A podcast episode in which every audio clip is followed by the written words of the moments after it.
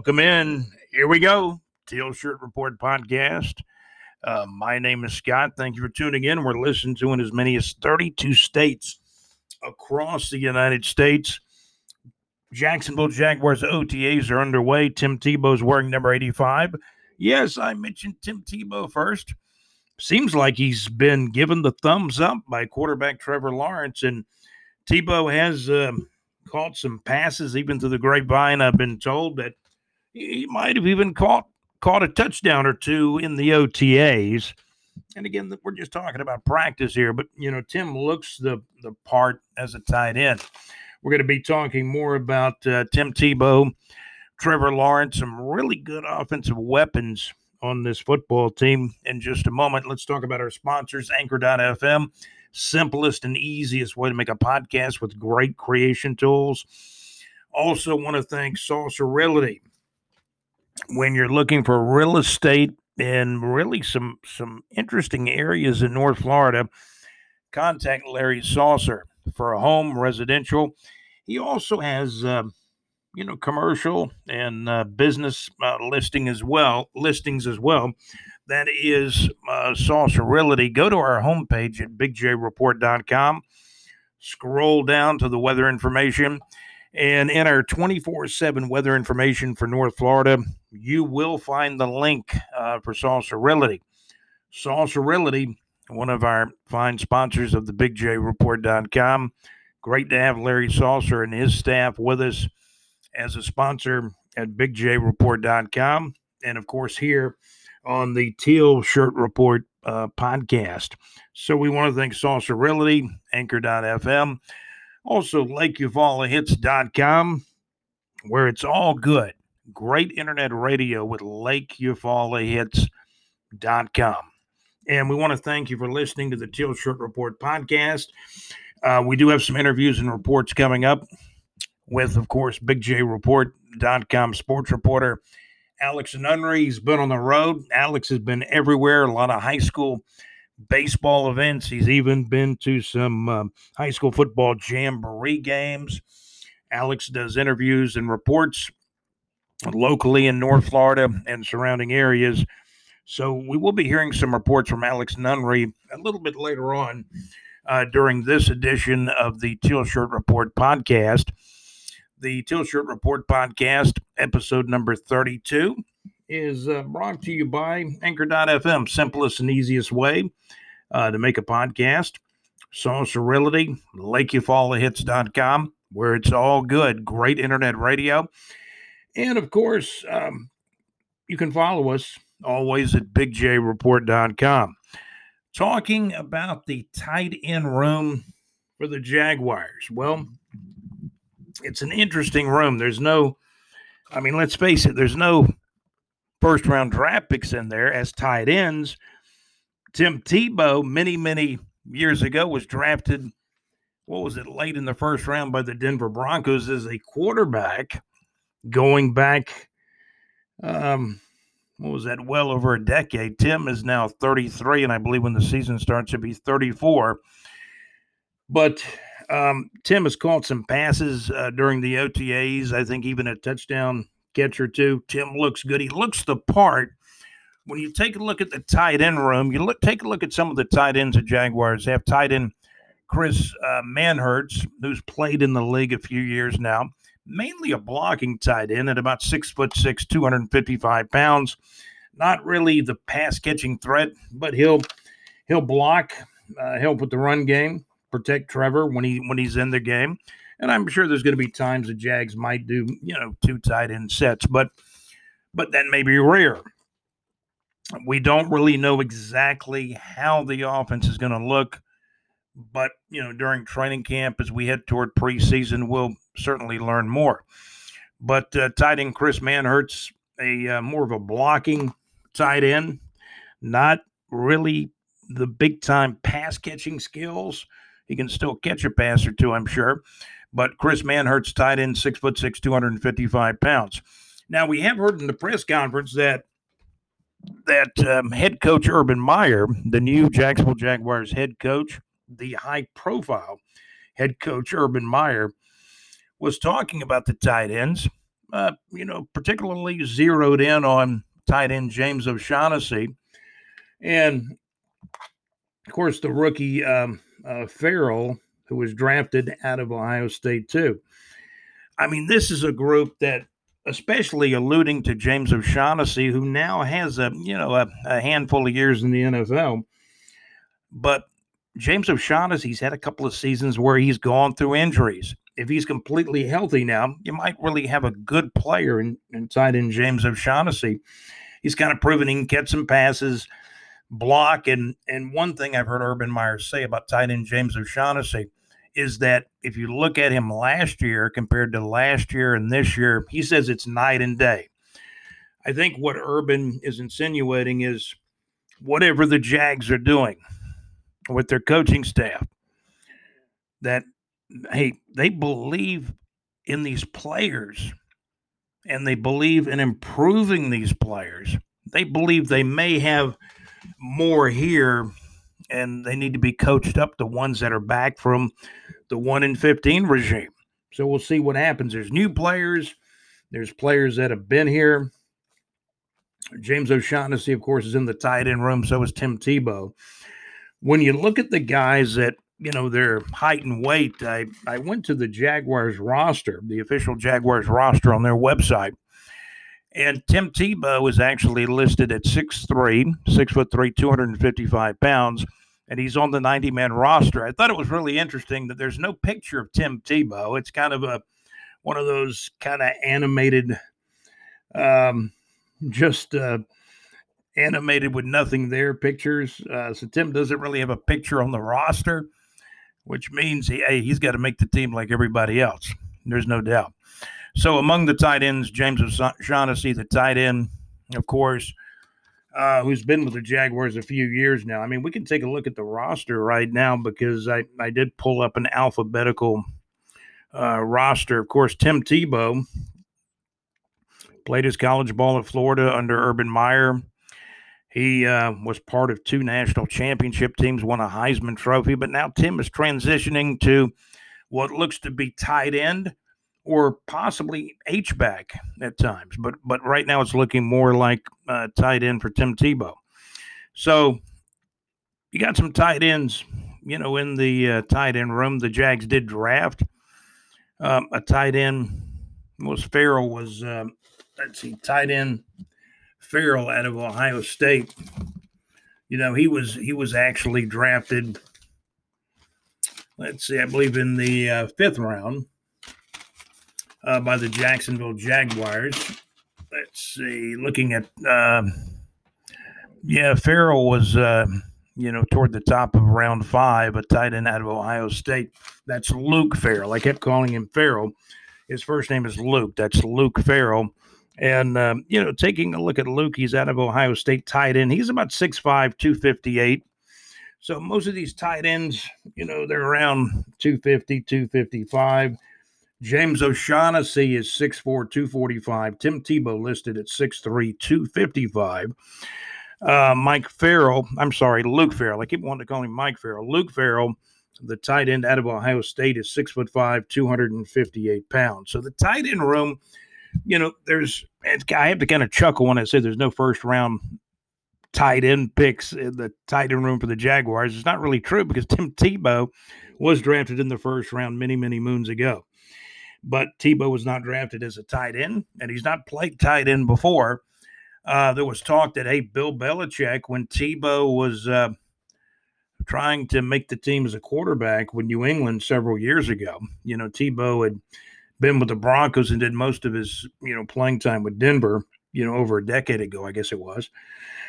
But uh, you know, Tim went to uh, the Jets, limited playing time there, but he, he did stay with the Jets for a little while.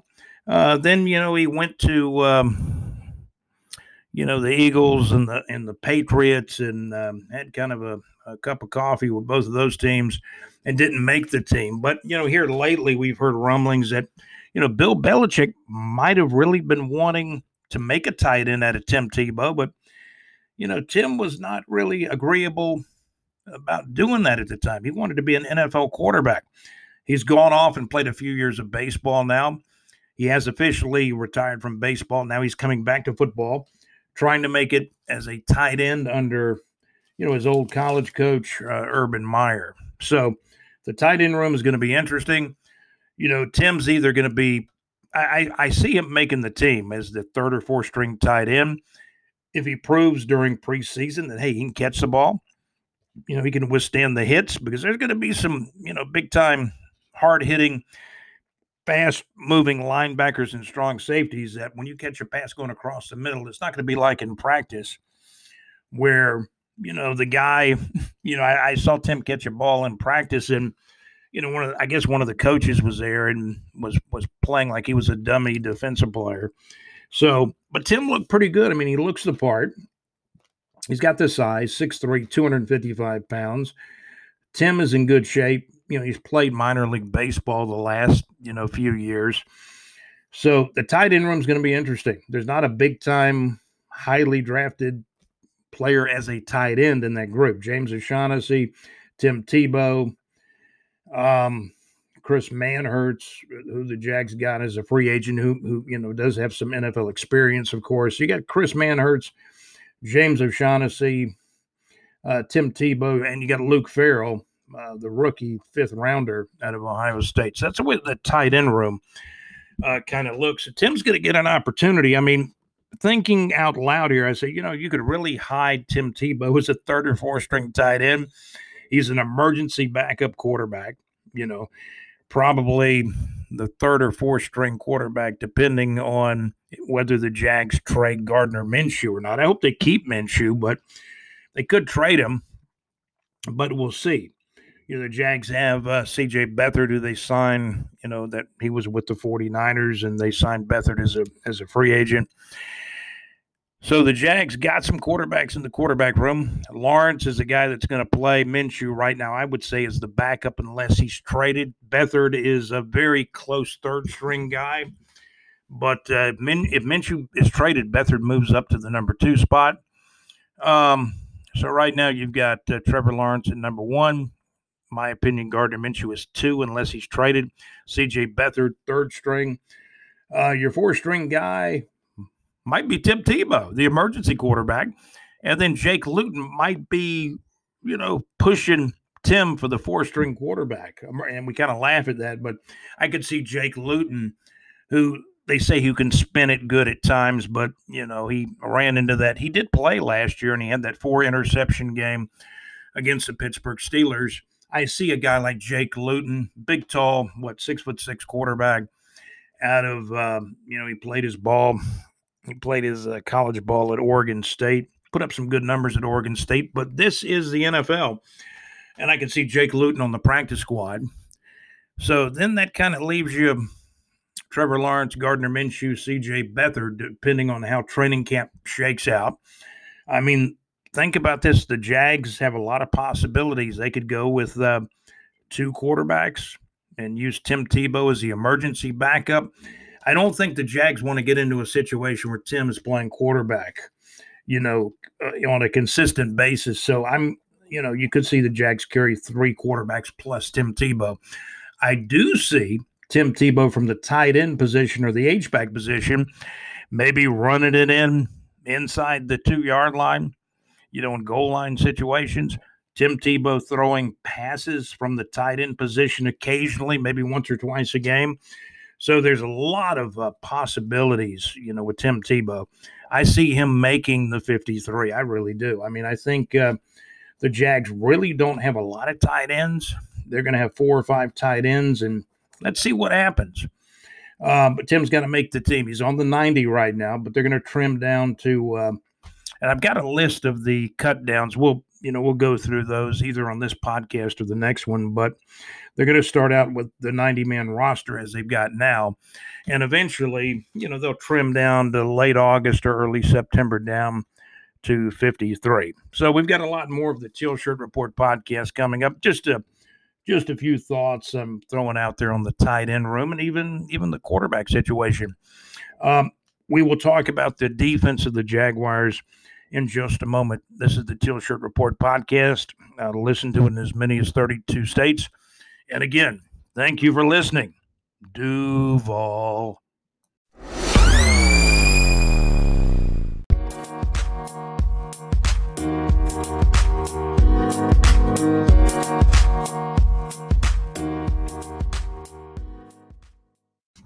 Okay, as you know, we are listened to in as many as 32 states now. We're also listened to worldwide and internationally. 90% of the audience is, is here in the United States now as we check the latest stats. Have the listeners in Northern Ireland, UK, Newport Wales. Andy Powers, hello to you.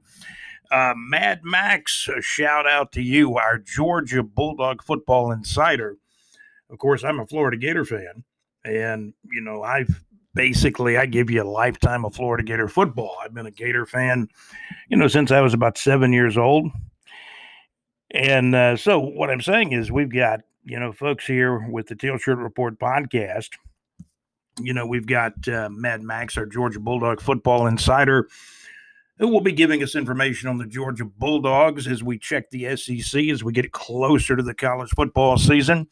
Also, JC, one of our producers of the podcast, is our Alabama football expert on Alabama and the Southeastern Conference Western Division. Uh, JC is our BigJReport.com freelance writer. And uh, of course, our BigJReport.com uh, sports reporter, Alex Nunnery, also, you know, big Florida Gator guy. I guess maybe the Florida Gators outnumber the dogs and, and the Alabama expert, but hey, there's a lot of us and we're going to be talking SEC football and bringing you that, you know, that that great coverage of of the best conference in the country, the SEC, in my opinion. I mean, if you've got a if you got a differing opinion, if you've got a differing opinion, you can email me at Scott at bigjreport.com. That's Scott at bigjreport.com. We do check our emails, you know, practically every day.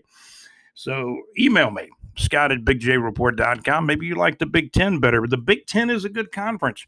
But, you know, with me, I've been following the SEC since I was a, you know, since I was a wee seven year old young boy. And, you know, when I grew up in Jacksonville, Florida.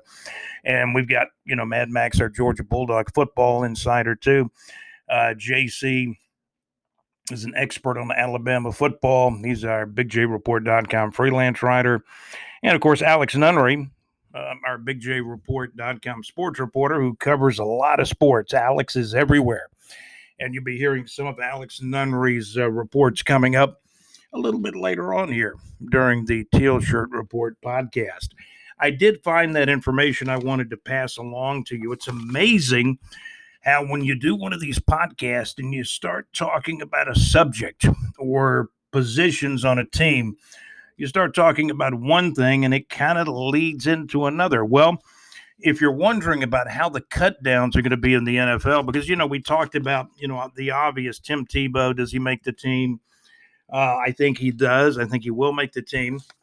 You know, but, you know, once training camp gets going and even the preseason games, and Tim gets an opportunity to play in the, the, the uh, preseason games, it's going to be kind of like, man, Tim's going to say there's fast guys lining up against me.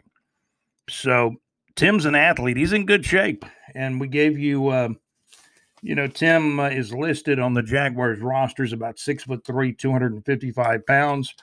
If you go to the Jaguars.com roster, there's no picture of Tim, no face picture. I guess he hasn't been on the team long enough to get his uh, face picture, but he is wearing as you know, he is wearing number 85, and his jersey is one of the hottest selling jerseys in the NFL now. So the NFL owners have, have kind of just in the last few days rolled out the expectation on the cuts, and this is kind of how it's going to break down.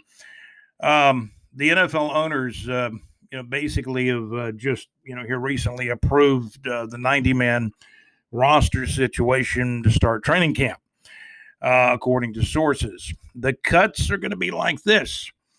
Uh, the 90 man rosters will be cut down to 85 on August the 17th of 2021. Um, so they'll start out with a 90 man roster on August the 17th. All the teams have to cut down to 85 players.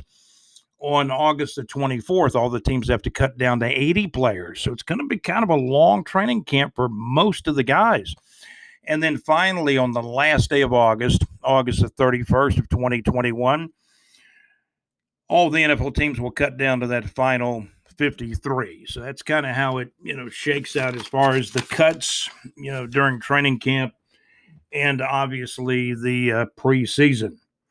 So, you know, we're going to talk about the defense, but, you know, before we talk about the defense, I was um, kind of looking at the Jags offense and I'm saying, man, there's some playmakers here.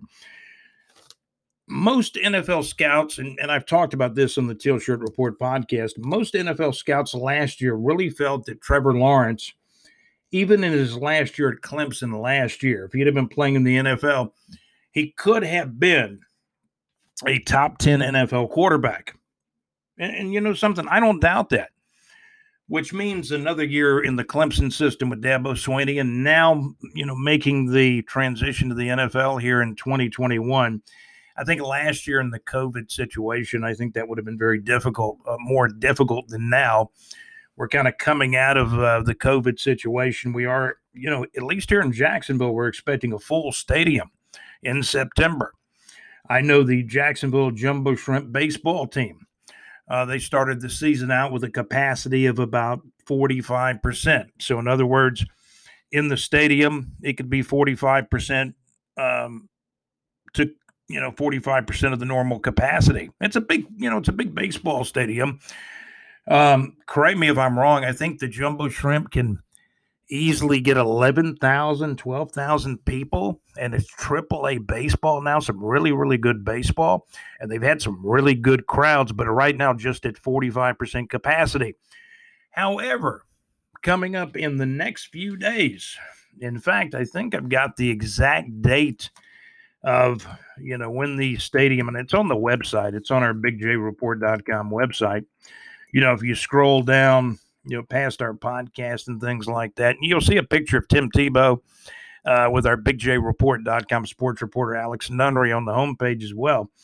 But when you scroll down a good ways, you're also going to find, you know, our North Florida uh, news. Um, you know, a lot of things going on. But uh, here's the stuff about the jumbo shrimp I wanted to pass along to you that that I, I did write earlier this week. The uh, Jacksonville Jumbo Shrimp games uh, at home at the stadium here in Jacksonville will go from 45% capacity to full to a full 100% capacity beginning June the 8th.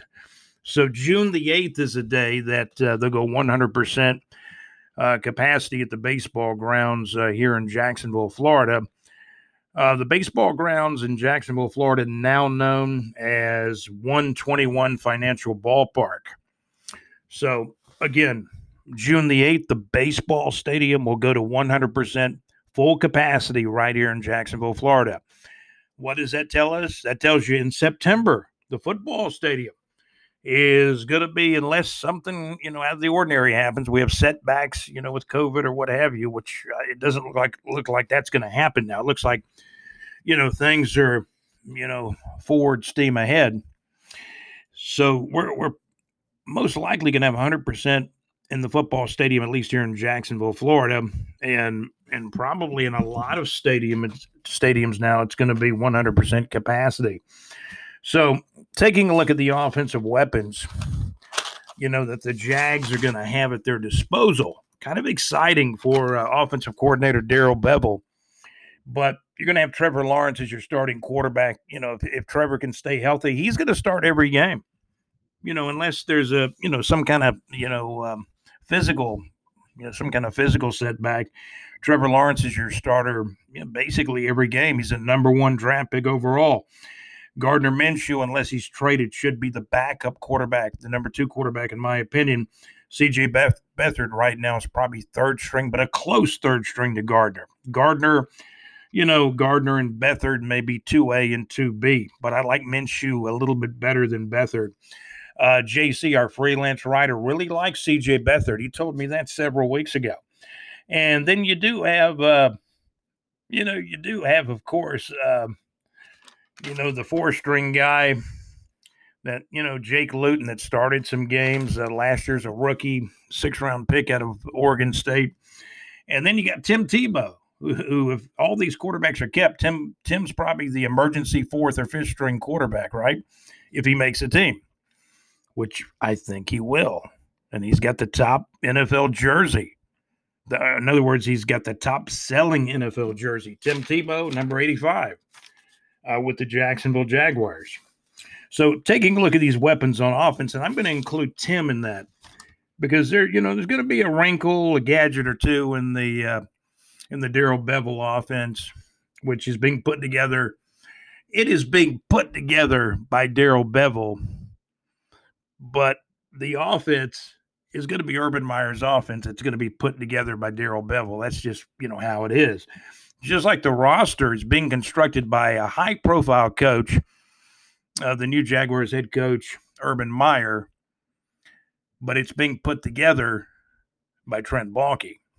Urban Meyer, it, the buck stops with uh, Jacksonville Jaguars new head coach Urban Meyer. Just want everybody to know that because that's that's the facts. Uh, the weapons on offense, I really like Laviska Shenault. There's been rumors going around that the Jags might make a trade for Julio Jones. Man, Trent Baalke, listen to me. Julio is done. Or I'm not going to say he's done, but he's almost done. He might play another year or two. He has missed games due to injuries. Laviska Shenault may be the new Julio. I love uh, I love watching I love watching well Julio has been a good player for years, but but Julio is, you know, he's dropped. He's he's not at that A level that he was at one time. You know, he's a B plus, and he's kind of not ascending but descending. I, don't make a trade for Julio Jones. Some teams, there will be a team that probably will. Hope it's not the Jaguars because I, I really like Laviska Shenault. I like our wide receiver setup. We've already got one um, veteran wide receiver in his early 30s and Marvin Jones. And I like Marvin. Man, Marvin's still playing at a high level. He's never been that A plus receiver, but you know he's a B plus. And I think uh, Marvin Jones' team with DJ Chark, that's a pretty, you know, that's a pretty good combo. And Laviska Shenault is probably the number three guy. Um, so when you're looking at playmakers for the Jaguars, you got to say right off the bat, Trevor Lawrence, wide receivers DJ Chark, Laviska Shenault, Marvin Jones. I mean, Laviska scored two touchdowns in in that meaningless game, but the man Laviska's got a nose for the end zone. James Robinson, who had a thousand yards rushing in his first 13 games last year for the Jaguars.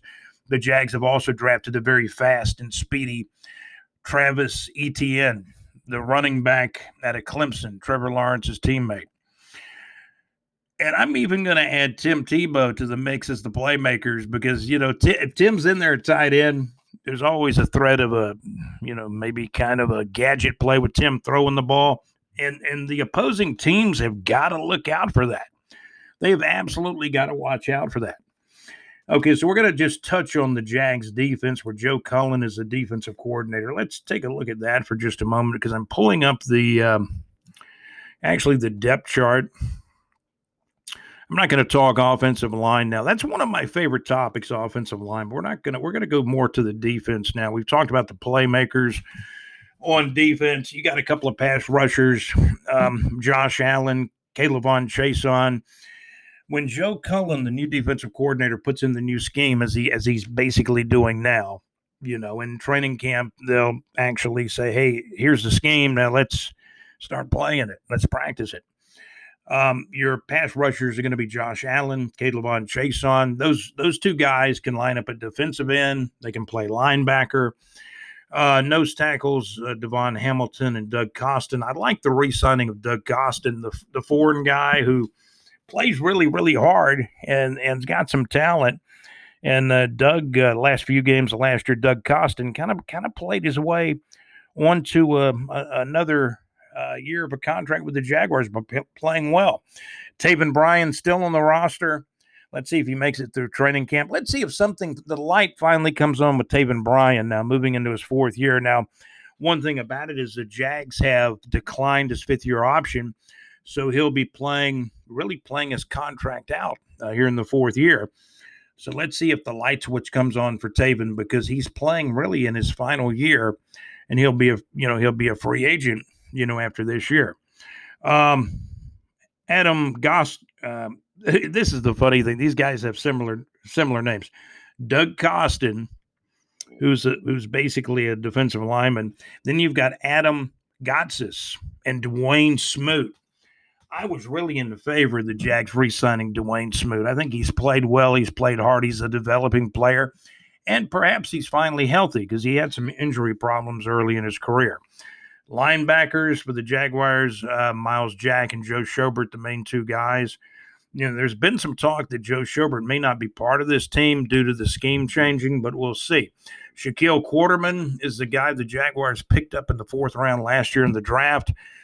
And that was from the fourth round pick when the Jags traded Nick Foles to the Chicago Bears. They got this fourth round pick and they drafted Shaquille Quarterman, who was a who played in Jacksonville. He's a Jacksonville, Florida kid. And uh, Alex Nunnery had to correct me on where he played high school ball at because I was trying to think where did he play high school ball at, and I believe Alex uh, corrected me, and it's Oakleaf, where he played high school ball here in uh, Jacksonville, Florida. He played at the U at Miami in college, but Shaquille Quarterman was drafted in the fourth round with the pick the Jags obtained uh, from the Chicago Bears when they traded Nick Foles to the Bears last year.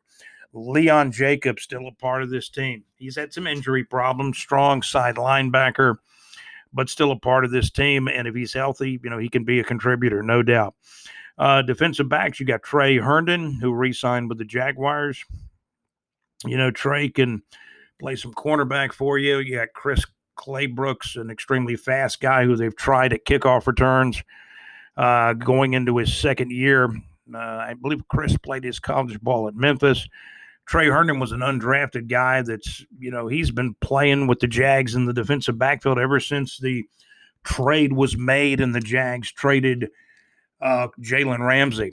So you got Tre Herndon back there, Chris Claybrooks, uh, Gerard Wilson, Alex Wingard, who uh, you didn't expect to play much, but man, when some guys got injured, injured, he went in and played pretty well. And then I think he had some injuries too. But, you know, you got guys back there Gerard uh, uh, Wilson, Andrew Wingard, Brandon uh, Rusnak, Rusnak, uh, Josh Jones, Daniel Thomas. Uh, then you get into the, you know, the high dollar guys like, uh, you know, CJ Henderson. And of course, you got, you know, Tyson.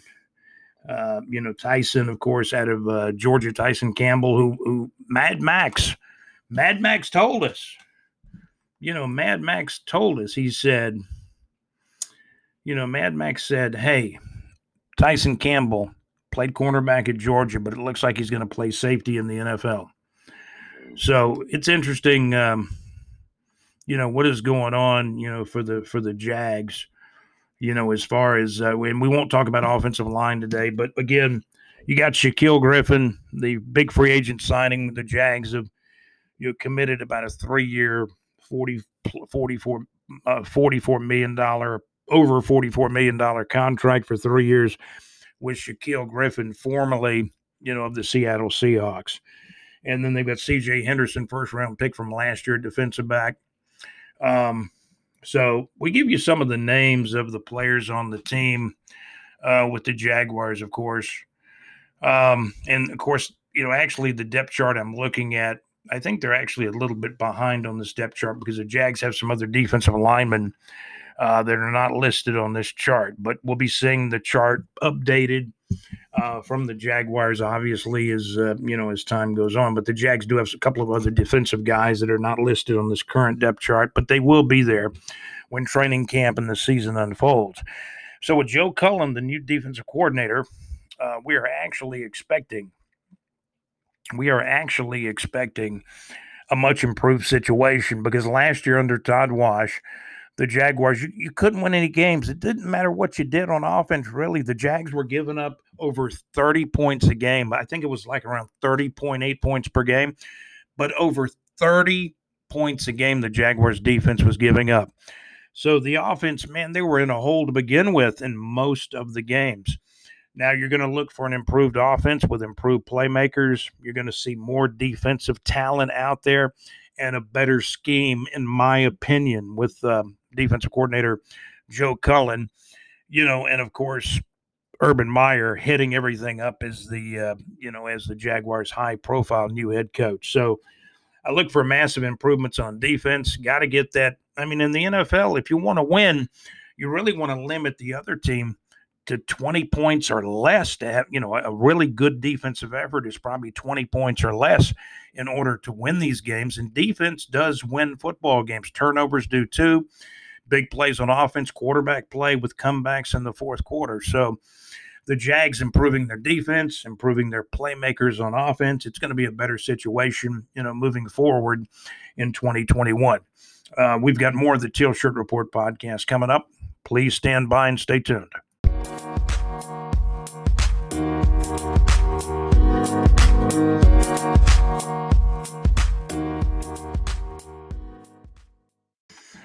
Okay, you're listening to the Teal Shirt Report podcast. My name is Scott, your host of the Teal Shirt Report podcast. We cover the Jacksonville Jaguars, North Florida Entertainment, and other area sports as well. Uh, right here on our podcast, I was checking some uh, some scores. You know, JU has had an interesting year in uh, college baseball. Uh, JU has actually had a losing season, but now they have come to play in the ASUN tournament. You know, they beat UNF yesterday. They beat North Florida uh, by the score of eight to five in an extra inning game. I believe it ended up uh, going about 11 innings, and JU beat UNF eight to five. Uh, Liberty uh, knocked UNF out of the tournament uh, yesterday, and now JU is playing Liberty in a, a final elimination um, day on Saturday where Hey, JU has a shot of winning the ASUN championship. They come into this game with a record actually of 15 and 32. They've not had the best season, but it looks like now finally it looks like JU is putting it together at the right time, having a very good ASUN tournament. Uh, Liberty's 39 and 13, JU's 15 and 32, but JU actually leads this game. Uh, JU 5 and Liberty 1 and that game is in the seventh inning. Alex Nunnery, our uh, BigJReport.com uh, sports reporter, is there at the game, which is actually being played, I believe, at UNF today. And uh, JU leads Liberty. Jacksonville University Dolphins lead uh, Liberty five to one in the seventh inning. understand Mike Casala had a had a big bomb shot with a home run today for JU. Yesterday, Duncan Hunter was a big hero with a three run blast in JU's victory over UNF, uh, 8 to 5 on uh, Friday. So, been a lot of good baseball. JU getting hot at the right time. And if they can hang on and beat Liberty, hey, they can win the ASUN championship. So, that's some of the other area sports that we cover, you know, throughout North Florida and surrounding areas. Talking about the Jaguars, I did want to go back to the roster uh, for just a moment. And I know we're missing some some folks when we are running down the defense. I did want to also mention um, uh, Jay Tufele, defensive tackle at a U- USC, six foot two, 305 pounds. He's going to be a big help. He's going to be a rotational guy. Will he get a chance to be a starter? Well, it depends on how well he plays and shows out and shows up in the training camp. Jay Tufele, defensive tackle at a USC, who was actually a player that opted out of playing college football last year. The you know the Pac-10 was real late. I think they what they call it the Pac-12 now. I think, but um, they were real late even in playing last year. So Jay Tufele opted out. You know he looked really good.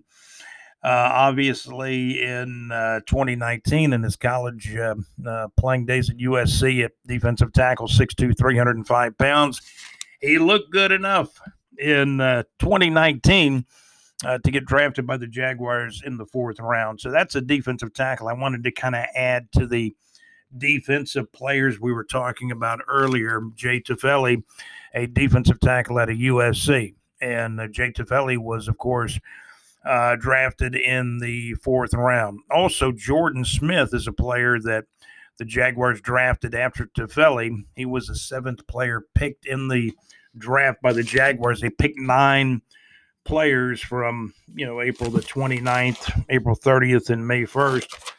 Um, I understand that um, the story I hear with Jordan Smith is he used to be at Florida, was at Florida for a very brief time, transferred to UAB, became an edge rusher at uh, UAB. He's kind of a long player. He may need to put on a little bit of weight, but he's got some some speed, some quickness, some agility. But the Jaguars actually traded up to get Jordan Smith, the edge rusher out of UAB. So those are some of the players that, you know, on defense, uh, Jay Tufele and uh, Jordan uh, Smith, you know, two of the main guys on defense.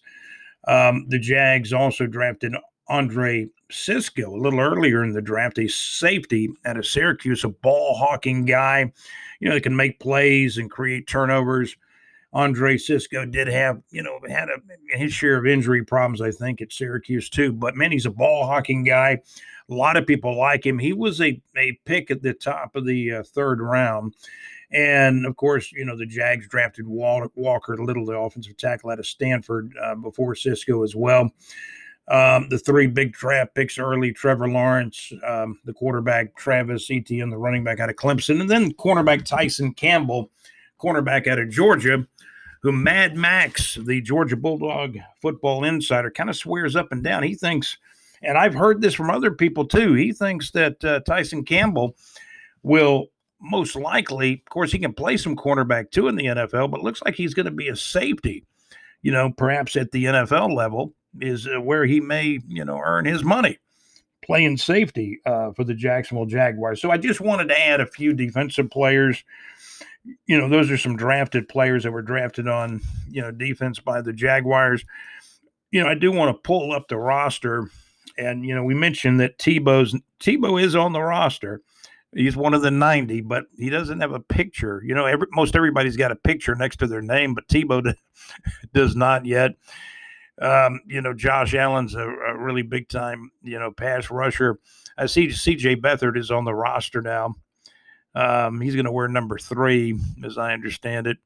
Uh, Malcolm Brown. Now, this is a guy we got to talk about when we're talking about defense for the Jaguars. Defensive tackle Malcolm Brown, who the Jags actually traded a late round pick to the Saints. The Saints were trying to get out of kind of a you know, a, a, salary cap, a bad salary cap situation. So they needed to move Malcolm Brown. I mean, he may be one of the top, you know, seven or eight defensive tackles in the league. He's 6'2, 320 pounds, a defensive tackle. He's uh, spent seven years, seven years experience in the uh, National Football League. So we have to bring his name up because, man, he's going to start at defensive tackle. Um, you know, the Jags have some other players too that they signed in free agency. Uh, we told you Tyson Campbell's listed at cornerback, but you know, Mad Max uh, or Georgia Bulldog football insider kind of swears that he thinks Campbell might be a better safety in the NFL. And, and we'll see if Urban Meyer sees it that way too. Pass rusher K'Lavon Chaisson, second year guy out of LSU, about 6'3, 254. Man, he 254, man. This guy could be a disruptive uh, pass rusher, um, edge guy, maybe even linebacker. And um, looking at some of the other players that, you know, like Chris uh, Claybrooks, second year guy out of Memphis. Um, he's a player that, you know, that uh, the Jaguars have used at kickoff return in the past as well. But it looks like now they may, you know, they may go with James, uh, Jamal Agnew, who they got in free agency that played for Detroit last year, may actually be the guy that uh, returns kicks and or punts, but we'll see how that plays out. Um, Andre Cisco at a Syracuse, if he's healthy, and, and it sounds like he is, could be a, could be a really really good player that the Jags got at the top of the third round. Uh, continuing to, um, and, and we we forget the Jags also signed Phillip Dorsett, who may not even make the team, but you know he's not going to be I mean, he's not going to be one of the top four or five wide receivers. If he makes a team, he might be the number five or number six guy. Um, looking at, you know, running down some of the rest of the roster that I'm that I'm looking at. Rudy Ford was another guy the Jags signed. That's uh, actually a safety. Uh, Shaquill Griffith, the big uh, cornerback. Then they got Devon Hamilton, defensive tackle out of Ohio State. The Jags, and you know, when uh, Doug Marrone was coaching the Jags last year, he really had some really kind words to say about Devon Hamilton out of Ohio State. More of a nose guard or defensive tackle guy. The Jags also have C.J. Henderson, the first round pick out of Florida last year. So the Jags got you know a lot of defensive guys. Myles Jack, Leon Jacobs, just running down. Those guys are linebackers. Jacobs and Myles Jack, of course. Uh, Josh Jones. Um, the Jags got some improving talent on this team. I feel like they got more talent on defense. I think they're going to have a better scheme. They're going to give up less points. Uh, their defense is going to play better, more weapons on offense, and you know I'm I'm excited about the season. I hope you guys are too. So we're kind of going down through the list here. I know I missed somebody. Shaquille Quarterman, a linebacker, second year guy. Um, and Shaquille really didn't play a whole lot last year, but let's see what happens this year with him. Um, and you know, there's some of these players that they're going to play. Some of them are going to play special teams and thrive and staying and keeping a a job in a in a roster spot by being able to play special teams too. The Jaguars did re-sign after releasing him. They re-signed Aldrick Rosas, a backup kicker, who'll back up for Josh Lambo, of course. Joe Schobert, a linebacker, six foot one guy, 245 out of Wisconsin. There's been talk that the scheme, the new Jags defensive scheme, might not suit him as well. So we'll see if Schobert uh, sticks around. You know, whether he's moved, if, if he's in the plans, he is on the roster now. Uh, Jordan Smith, the edge rusher out of UAB, Dawuane Smoot, just running down some of the names of the guys on the on the team for you. Daniel Thomas out of Auburn, moving into a second year, and talented uh, second year safety, you know, out of Auburn. A lot of guys on the 90 man roster. And you remember Damian Wilson, you know, who the, the Jaguars uh, signed. He's a seven year veteran guy. Um, you know, played for Kansas City, you know, and a few other teams across the NFL. Uh, looked like in college he you know played his college ball at uh, Minnesota. So there's a lot of players, you know, that we're talking about here. Some people you may be familiar with. Um, you know, some perhaps you're not. We haven't touched on, you know, everybody yet. The, um, you know, the defensive lineman, you know, the defensive lineman that the Jags signed from the Bears, Roy Robertson Harris. They're going to count on him to be in the rotation too. That's Roy Robertson Harris, uh, five year guy out of Texas El Paso. You know, big free agent signing for the Jaguars. Roy Robertson Harris um, who's going to be in the rotation. Be a lot of rotational guys in there, but the defense should be, you know, I feel like uh, I feel like it's going to be vastly improved. We'll probably talk, you know, more about the offensive line, you know, on the next podcast. This is episode number thirty-two of the Teal Shirt Report podcast. Uh, we're going to talk about you know other area sports, North Florida entertainment, of course. Um, want to touch on a lot of things going on. I know the uh, in the APDFL, the APDFL, the uh, Panhandle Crusaders uh, finished their regular season, I believe, seven and three, and they are actually waiting on to see who they're going to play next week in the APDFL playoffs. Playoffs, that's right, APDFL playoffs. It's semi-pro football and uh, we get our information from uh, you know David David Martin, uh, who's also a member of that team. So the Panhandle Crusaders will be in the playoffs. We'll find out soon, probably in our next podcast, who they will actually be playing. We'll know after today, I believe, who the Panhandle Crusaders will be playing in the playoffs next week. The Southern Steam they play tonight at seven o'clock and uh, looking at the Southern Steam. We're gonna we're gonna talk about the Southern Steam. More about the Southern Steam coming right up. Stand by.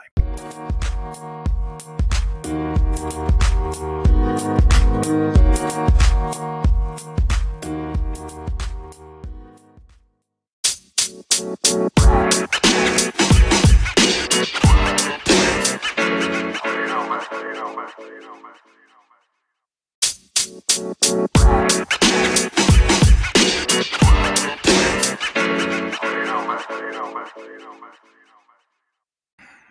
you're in the right place. You're absolutely in the right place. You're listening to the Teal Shirt Report podcast. My name is Scott. We're listened to in as many as 32 states. We're international and worldwide. Listened to in New Zealand, uh, Great Britain, UK, Newport, Wales. Andy Powers, hello to you. Mad Max, our Georgia Bulldog football insider, listening near the Georgia Alabama border. And uh, JC, one of our uh, Teal Shirt Report podcast producers. Hello to JC, our freelance writer with BigJReport.com. Alex Nunnery, a shout out to you. Uh, Alex is at the JU baseball game today, and I'm looking at the score. I've, I've actually got a score on that game as uh, we're continuing in the podcast here as we record this uh, Teal Shirt Report podcast on Saturday afternoon, May 29th in the four o'clock hour. Man, I see JU, man, they got it. They're, they're blasting Liberty seven to one today. Can you imagine that uh, JU came into this tournament? They got a record of 15 and 32 now. They come into the ASUN tournament with, with really nothing to lose. And man, they might win the whole tournament. And they're they're beating Liberty right now. That's right. They're beating the number one, the number one, uh, the number one seed, I believe. Um, it is actually uh, JU, Jacksonville University seven, Liberty one. Um, I saw a note from Alex in our BigJReport.com Facebook group that that uh, Mike Casala, longtime uh, player at you know JU the past few years, he's been through some injury problems as well. Pitched for JU, caught for JU over the years. Uh, Mike Casala hit a home run today. Good for Mike. I'm, I'm glad to see that. So big home run for Mike Casala. JU had a big five-run seventh inning, and Jacksonville University presently leads Liberty seven to one in the eighth inning. And I think before the podcast ends, uh, we'll have the final score for you. Let's see uh, if JU can can win this ASUN uh, tournament championship going into the ASUN tournament with a losing record. Um, because JU was expecting to do a lot more this season. So they, you know, they had a difficult season. Looks like they're finally, JU's finally starting to put it together by tournament time, ASUN tournament time. Um, the story I hear is Liberty is going to make the NCAA tournament anyway. Um, but man, this would be a big coup for JU if they can win the ASUN tournament championship. Been a while since they've won the ASUN uh, tournament championship, but right now, eighth inning, uh, JU seven and Liberty one. Yesterday, when JU beat UNF eight to five in eleven innings, in eleven innings just to get to this game, uh, Duncan Hunter, outfielder, um, you know, for for JU, hit a three run blast, three run home run in the Friday, May 28th game where JU uh, defeated UNF 8 to 5 and I believe 11 innings. So that's some, uh, you know, some North Florida uh, some North Florida entertainment, other area sports for you as well. We're going to talk about the Southern Steam. Southern Steam now 3 and 0. Um, going back about almost three weeks ago, the Southern Steam defeated the Jacksonville Spartans 46 to 22 at the Ice and Sports Complex here in Jacksonville, where they played the games near Emerson and Phillips. Again, about three weeks ago, the Jacksonville Spartans were defeated by the Southern Steam, and a really a, a, a, a valiant and um, just just a uh, uh, an effort that was put out by the Southern Steam because I believe they only had nine or ten players at the first game. They had more players last week. Um, some more numbers. We'll see what happens uh, with tonight's game. The Southern Steam is playing tonight against the Carolina against the Carolina Cowboys.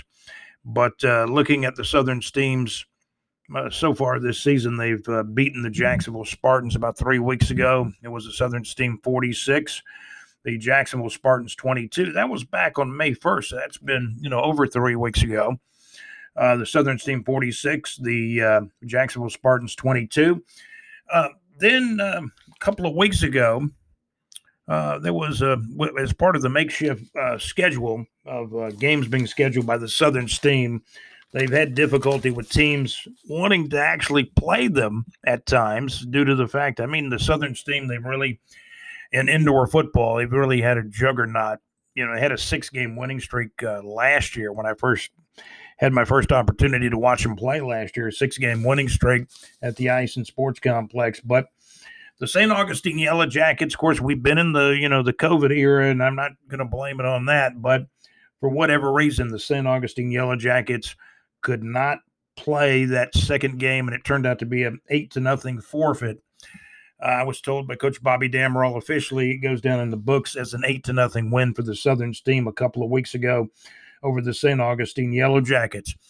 Now, last week, I think the Southern Steam got maybe to the closest of having almost their full complement of players.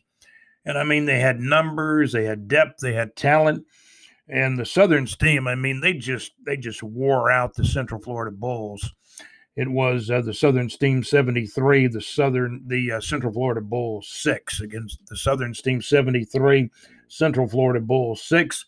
And I do understand in that that victory uh, 73 to 6 that win over the Central Florida Bulls that uh, the Southern Steam's quarterback, Southern Steam's quarterback, Courtney Ballhawk Reese, accounted for seven touchdowns. Uh, he ran for and passed for a combined seven touchdowns in the Southern Steam 73 to 6 win over the Central Florida Bulls uh, last week. And, um, you know, heck, that. Um, that would have been played back last Saturday on on uh, May the 22nd. So the Southern Steam officially 3 and 0. Uh, they will uh, play again tonight at 7 o'clock kickoff at the Ice and Sports Complex here in Jacksonville, Florida. They're scheduled to play the uh, Carolina Cowboys tonight at the Ice and Sports Complex. Really good indoor football, the Elite Indoor Football League. So, again, check out the Southern Steam at the Ice and Sports Complex here in Jacksonville, Florida. Good luck to Coach Bobby Damerol, all of those wonderful players. Um, Enrique uh, uh, Enrique Crumbs. I always call him Enrique Crooms, but it's actually Enrique Crooms. Uh, Enrique Crooms, the uh, the hybrid linebacker for the Southern Steam. I'll get your name right, Enrique, because because he and I know each other pretty well. Enrique Enrique Crumbs, hybrid linebacker for the Southern Steam. He played actually in what was it, the AAL uh, earlier in the season. And, um, you know, when his time came to an end there, yeah, he said, you know, I'm going to go back and play for the Southern Steam. So that's what he's doing now. So, I mean, there's some uh, talented guys. I mean, you've got um, uh, Mr. Parks who wears, I think he might have worn number 14 last week, or sometimes does he wear 24? I'm going to talk to him about that. And we're talking about, um, you know, the guy that I saw try out for the Southern Steam way back in late April before the season started. And um, I tell you, Mr. Parks, um, you know, fine player, really good attitude, and, and, um, strong player uh, for the for the Southern Steam, and I believe he lives in Orlando. But you know, he spent time in Gainesville and even in South Florida. Uh, but we're talking about a guy that can play two or three different positions, Mr. Parks, uh, for the uh, Southern for the Southern Steam. So again, you know, we're we're we're we're talking about some pretty good football. The Elite Indoor Football League. It's a little bit of a smaller indoor football league compared to the NAL. But again, the Southern Steam tonight, uh, they're going to be playing the uh, Carolina Cowboys from up in Carolina. I believe they're from from up in South Carolina, actually. And uh, the Southern Steam, uh, three and zero, oh. three and zero oh on the uh, season so far. So again, this has been the Southern Steam Report here on the Teal Shirt Report podcast. We're going to talk more uh, North Florida Entertainment and other area sports coming up. Good luck to the Southern Steam in their game tonight.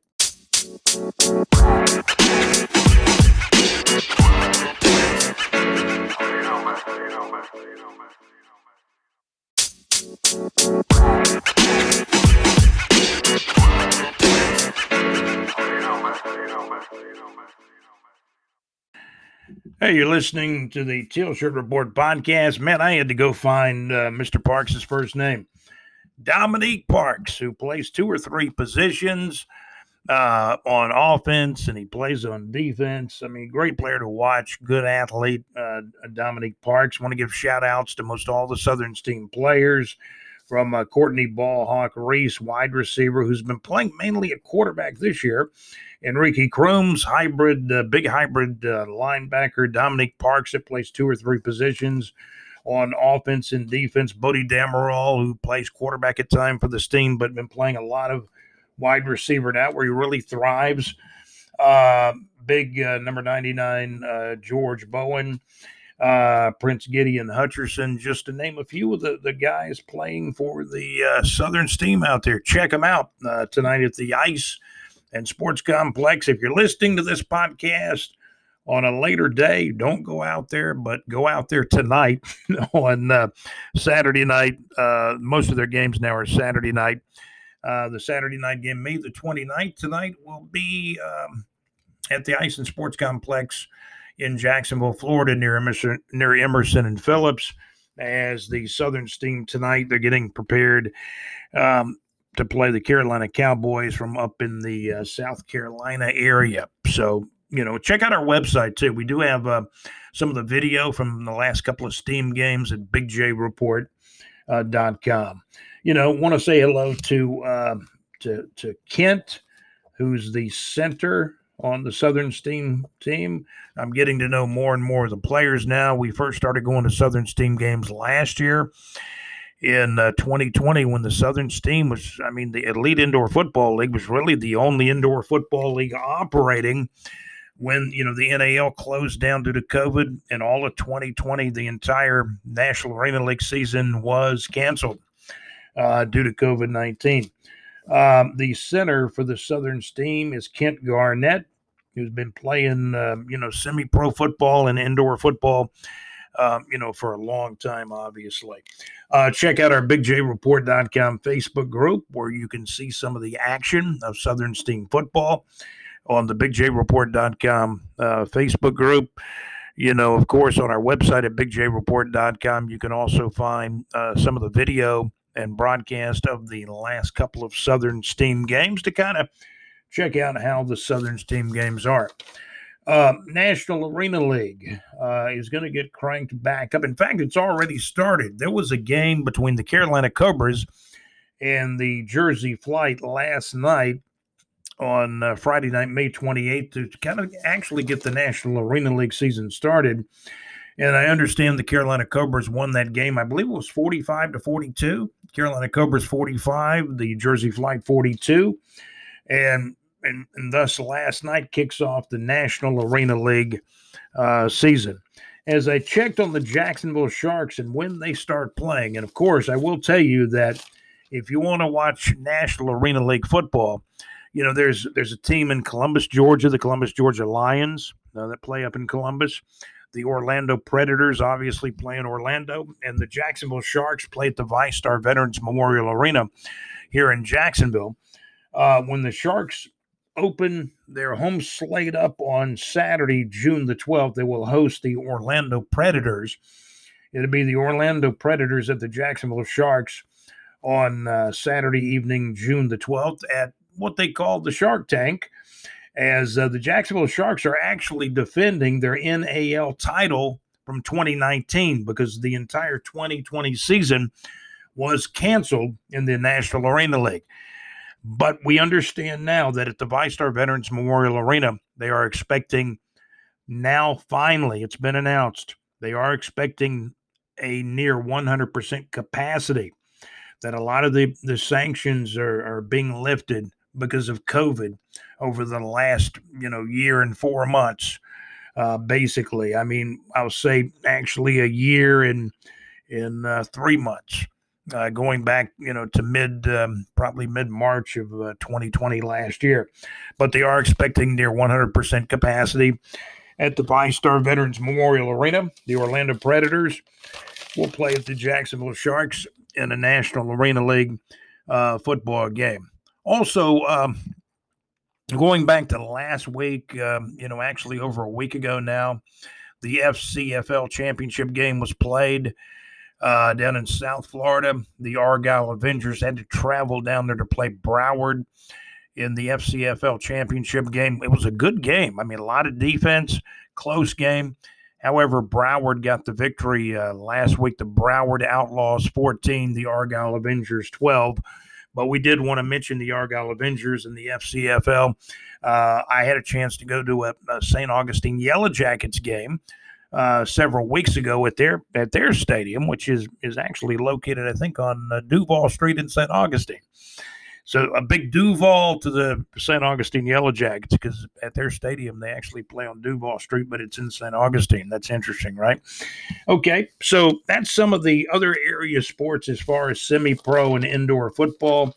Again, the Orlando Predators play at the Jacksonville Sharks on Saturday, June the 12th of 2021 on Saturday night, June the 12th. Hope you get a chance to be there. Southern Steam plays tonight. The Southern Steam 3 0 so far. One of their victories included an 8 to nothing uh, forfeit over the St. Augustine Yellow Jackets. But hey, last week, man, the Southern Steam wore out. I mean, they just wore out the Central Florida Bulls every which way but loose 73 to 6. Hey, the Bulls were ready to call it quits and basically did. uh, somewhere late in the third quarter. So again, that is um, some of the other area sports. We are going to be checking in with Alex Nunnery and get some of the uh, some of his latest um, reports and interviews here on the Teal Shirt Report podcast today. Uh, we're also going to take a look at some of the concerts. I know the Molly Hatchet show uh, was scheduled for the Florida Theater last night. I missed that show. Didn't get a chance to go see uh, uh, Molly Hatchet play um, you know, at the Florida Theater. That was not in the plans. I have been to concerts at the Florida Theater. I've seen the Alan Parsons Project over there. Uh, who else have I seen at the Florida Theater? Boz Scaggs was a really good show. Natalie Merchant, I saw that one. And of course, at the Florida Theater, they've been running at about 50% capacity. Got to wear your mask, social distancing.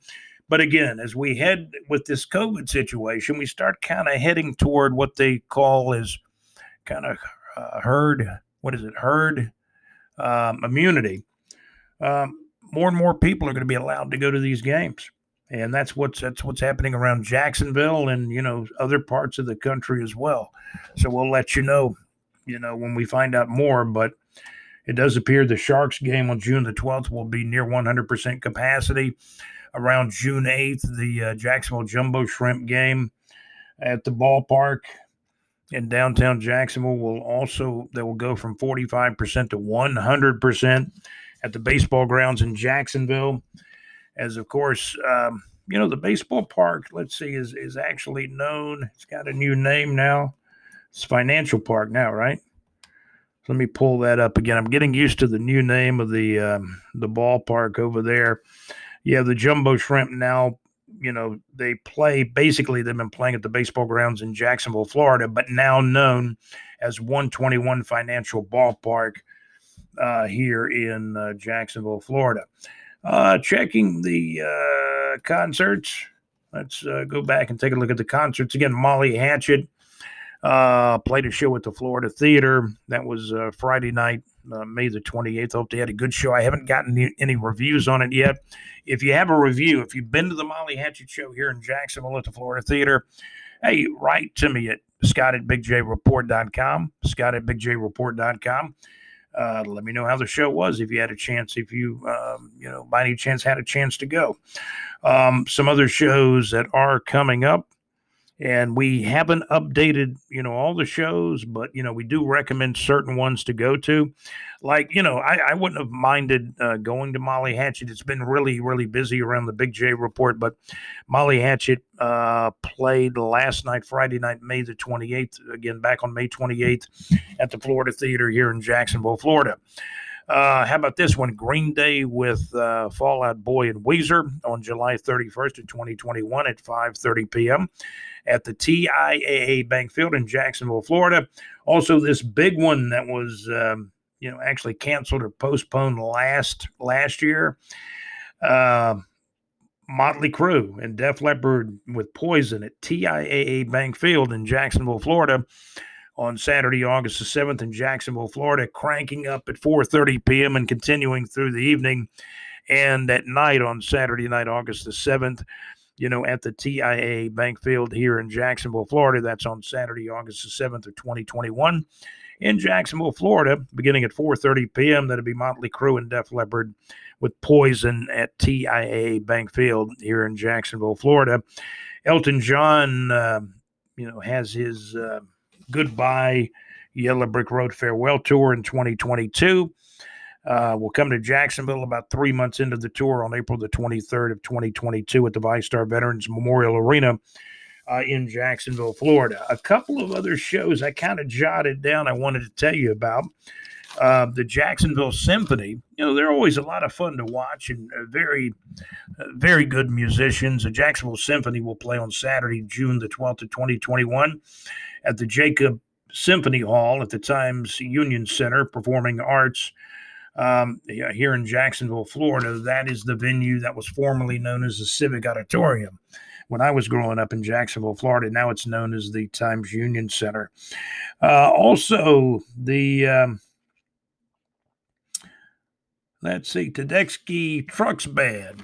I always have a hard time pronouncing this. The Tedeschi Trucks Band I think that's right, right? Tedeschi, um, Tedeschi, Tedeschi Trucks Band will be at Daly's Place on Saturday, June the 12th, same time the basically the same night at the at the Jacksonville Symphony is playing at the Times Union Center Performing Arts uh, in Jacksonville, Florida. So Tedeschi Tedeschi Trucks, uh, Tedeschi Trucks Bed, Daly's Place, Jacksonville, Florida, at eight o'clock p.m. If you don't know where Daly's Place is, it's right next to the stadium at TIA Bank TIAA Bank Field um, you know, we've got that that wonderful Daly's place over there that I know Shad Khan, the owner of the Jaguars, is very, very proud of. But at Daly's place, there've been a lot of great shows over there, and now um, Tedeschi uh, Tedeschi Trucks Band, the Tedeschi. Oh man, that's a difficult one to say, right? The TT Band, right? Uh, Tedeschi Trucks Band, Daly's Place Saturday, June 12th, 8 o'clock p.m., Daly's Place in Jacksonville, Florida. Tedeschi Trucks Band. Maybe I said it right that time. Man, that's a difficult one. That's a tongue twister, right? Uh, if you have any information about shows that you'd like to share, you can always write to us at um, scott at bigjreport.com. That's scott at bigjreport.com. So those are some of the shows that are coming up. The Tedeschi Trucks Band. Hey, I think I got it that time. Tedeschi Trucks Band. Uh, Saturday, Saturday evening, June 12th at Daly's Place, Jacksonville, Florida, 8 o'clock p.m. So some shows coming up here in the Jacksonville area, and it looks like we're, you know, getting back to um, at most all the venues. It looks like we're getting back to uh, near 100% capacity in June for the, you know, baseball stadium, for the arena and a lot of the concert venues is it's heading that way as well. Uh, we're going to check in with Alex Nunnery and uh, get some of Alex Nunnery's uh, reports. Um, you know, concerning you know high school uh, baseball, high school football jamborees. Alex covers semi-pro football, indoor football, ice hockey. I, I never know where Alex is going. He'll let me know most of the time. But Alex Nunnery is heck, he's everywhere. ASUN championship game Let's see. It looks like JU is close to wrapping this thing up. It's in the ninth inning. Jacksonville University seven, Liberty one. I know Mike Casala's already hit a home run in this game. Jacksonville has seven runs, eight hits, one error. Liberty one run, seven hits, one error. So Jacksonville they've made their their hits count more.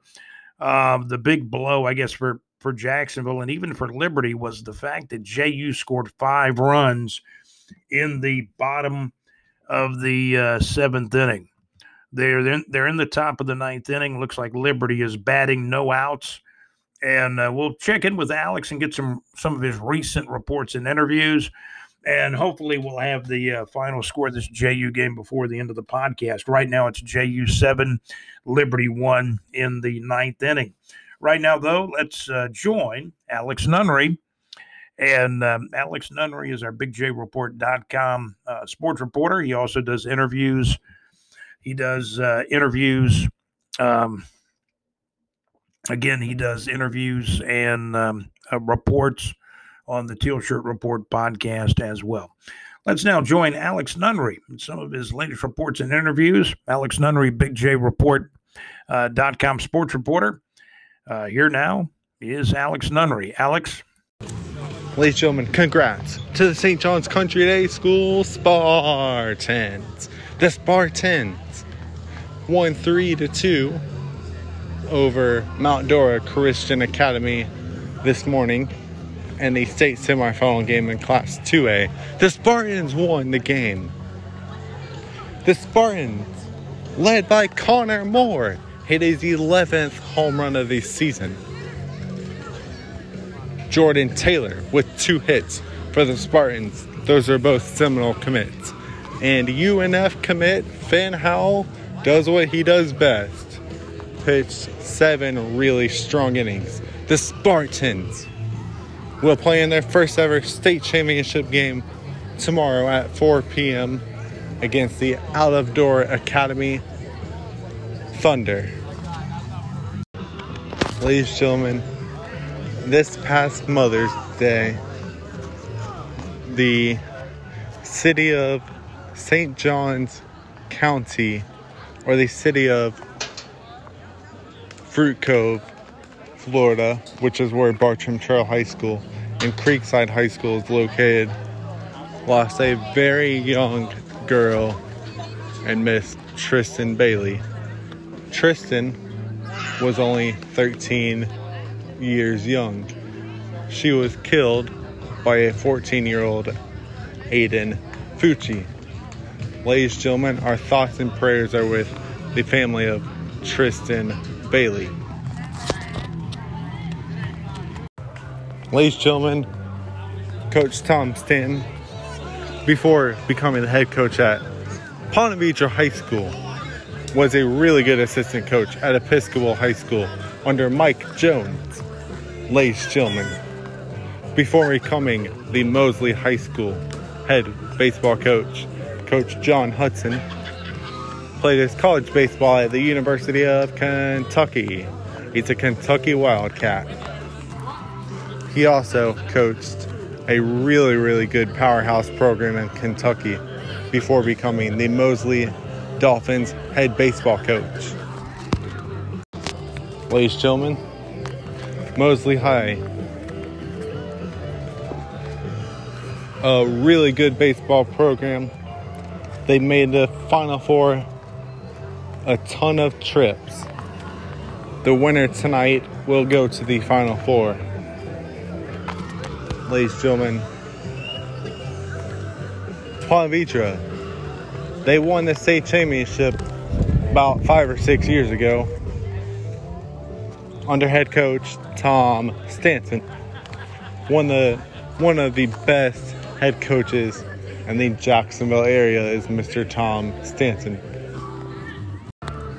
Ladies and gentlemen, the Mosley High Dolphins, they're led by a few really good baseball players.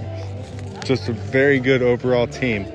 Mosley High Dolphins, led by their outfielder, JU commit Ethan Campbell.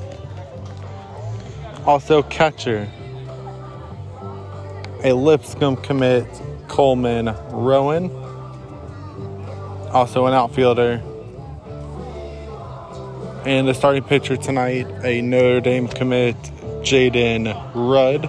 And an outfielder and a first baseman, a LaGrange College commit David Hudson. Also, a very good underclassman infielder, Cole Horton. The Dolphins, their most noble alumni, the great J.J. Ladies and gentlemen, the Dolphins from Mosley High School come into tonight's game with a really good record of 24 and 5. Their head coach is Mr. John Hudson. He's been here since 2015. And ladies and gentlemen, the Ponte Vedra Sharks, their record at 13 and 14, their head coach is their very own Mr. Tom Stanton. The Sharks, they've had up and down season. They're led by two really good pitchers. A senior, a UNF commit, Scott Greismer, and ladies and gentlemen, a freshman, a Duke commit, Matt Hogue. Ladies and gentlemen, congrats to the St. John's Country Day School Spartans. The Spartans won 3 to 2 over Mount Dora Christian Academy this morning in the state semifinal game in Class 2A. The Spartans won the game. The Spartans, led by Connor Moore, hit his 11th home run of the season.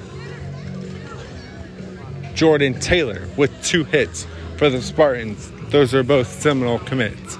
And UNF commit Finn Howell does what he does best pitched seven really strong innings. The Spartans will play in their first ever state championship game tomorrow at 4 p.m. against the Out of Door Academy Thunder. Ladies and gentlemen, good luck to the Bolles School as they will play at Pensacola Catholic tonight at 8 p.m. And good luck to the Baker County Wildcats as they'll play at North Marion tonight. Those both are regional championships. Ladies and gentlemen, there's five schools in Jacksonville remaining in the playoffs. There could very well be five schools in the state championship or the final four. Fleming Island and St. John's Country Day are the only two schools that have won and are advancing to the state playoffs and this final four. Ladies and gentlemen, the starting pitcher for the Mosley High School Dolphins. Five and one on the season.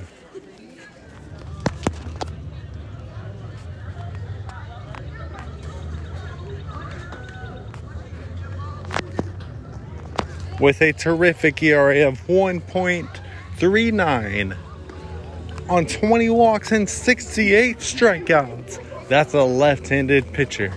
Number 24, the Notre Dame Fighting Irish commit, Jaden Rudd. 23.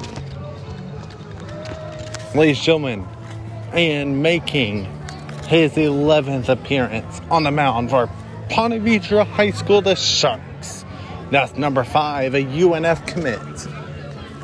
Scott Greismer. Greismer comes into tonight's game at four and three with 60 walk, 60 strikeouts and 23 walks. He's a UNF Osprey commit. Once again, Scott Greismer. Ladies and gentlemen, the leading hitter for Ponte Vedra is a junior, hitting 323 on the season, number 25, Tyler Bernstein. Ladies and gentlemen, and the leading hitter for the Dolphins. Their designated hitter, a class of 2023, 412 average, number 23, Jacob Payne. The Mosley Dolphins assistant and the head coach of the Mosley Ladies and Dolphins, Mr. John Hudson. Coach John Hudson, assisted by Blake Norred, Lance Bailey, Colin Hartzog, and Brett The subject Duvall. of tonight's championship game. RS Coach number Tom 50, Stan, assisted by Heath Story, Brad Kessel, Rick Wilkins, Scott Kovacs, and Mike number 11, Teifer. number 4. Ladies and gentlemen, the score here in the top of the fourth inning. It's the Mosley High Dolphins from Lynn Haven, Panama City area, 11. And the Palm Beach Sharks, nothing.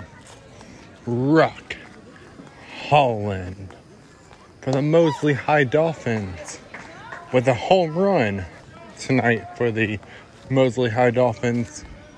Jaden Rudd, the pitcher for the Mosley High Dolphins, doing really good. Ethan Campbell for the Mosley High Dolphins, doing really good as well. The Mosley High Dolphins, nine outs away from booking their trip Batting for the Sharks. to the 5A Final Four. Jaden Rudd for the Mosley High Dolphins. Five strikeouts on three walks, two hits allowed, one earned run, and four innings pitched. That's number 24, a Notre Dame commit for the Mosley High School Dolphins, Jaden Rudd. Number four, Rock Holland for the Mosley High Dolphins. He's three for three with two RBIs. One of those hits, a very long number 10, Tyler Wade. home run for the Dolphins from Mosley High School. We're in the top of the fifth inning. The score the Mosley High School Mighty Dolphins from Panama City area 11 and the Palm Beaches Sharks 1. Ladies and gentlemen, Mosley High School, Panama City. Lynn Haven is the town, but it's right near Panama City. Lynn Haven, about four to four and a half hours away from here in the river city of Jacksonville. Lynn Haven, about two hours from the Alabama line, and about an hour from Pensacola. But but your score on the top of the fifth inning, Mosley High Dolphins 11 and the Palm Beach Sharks 1.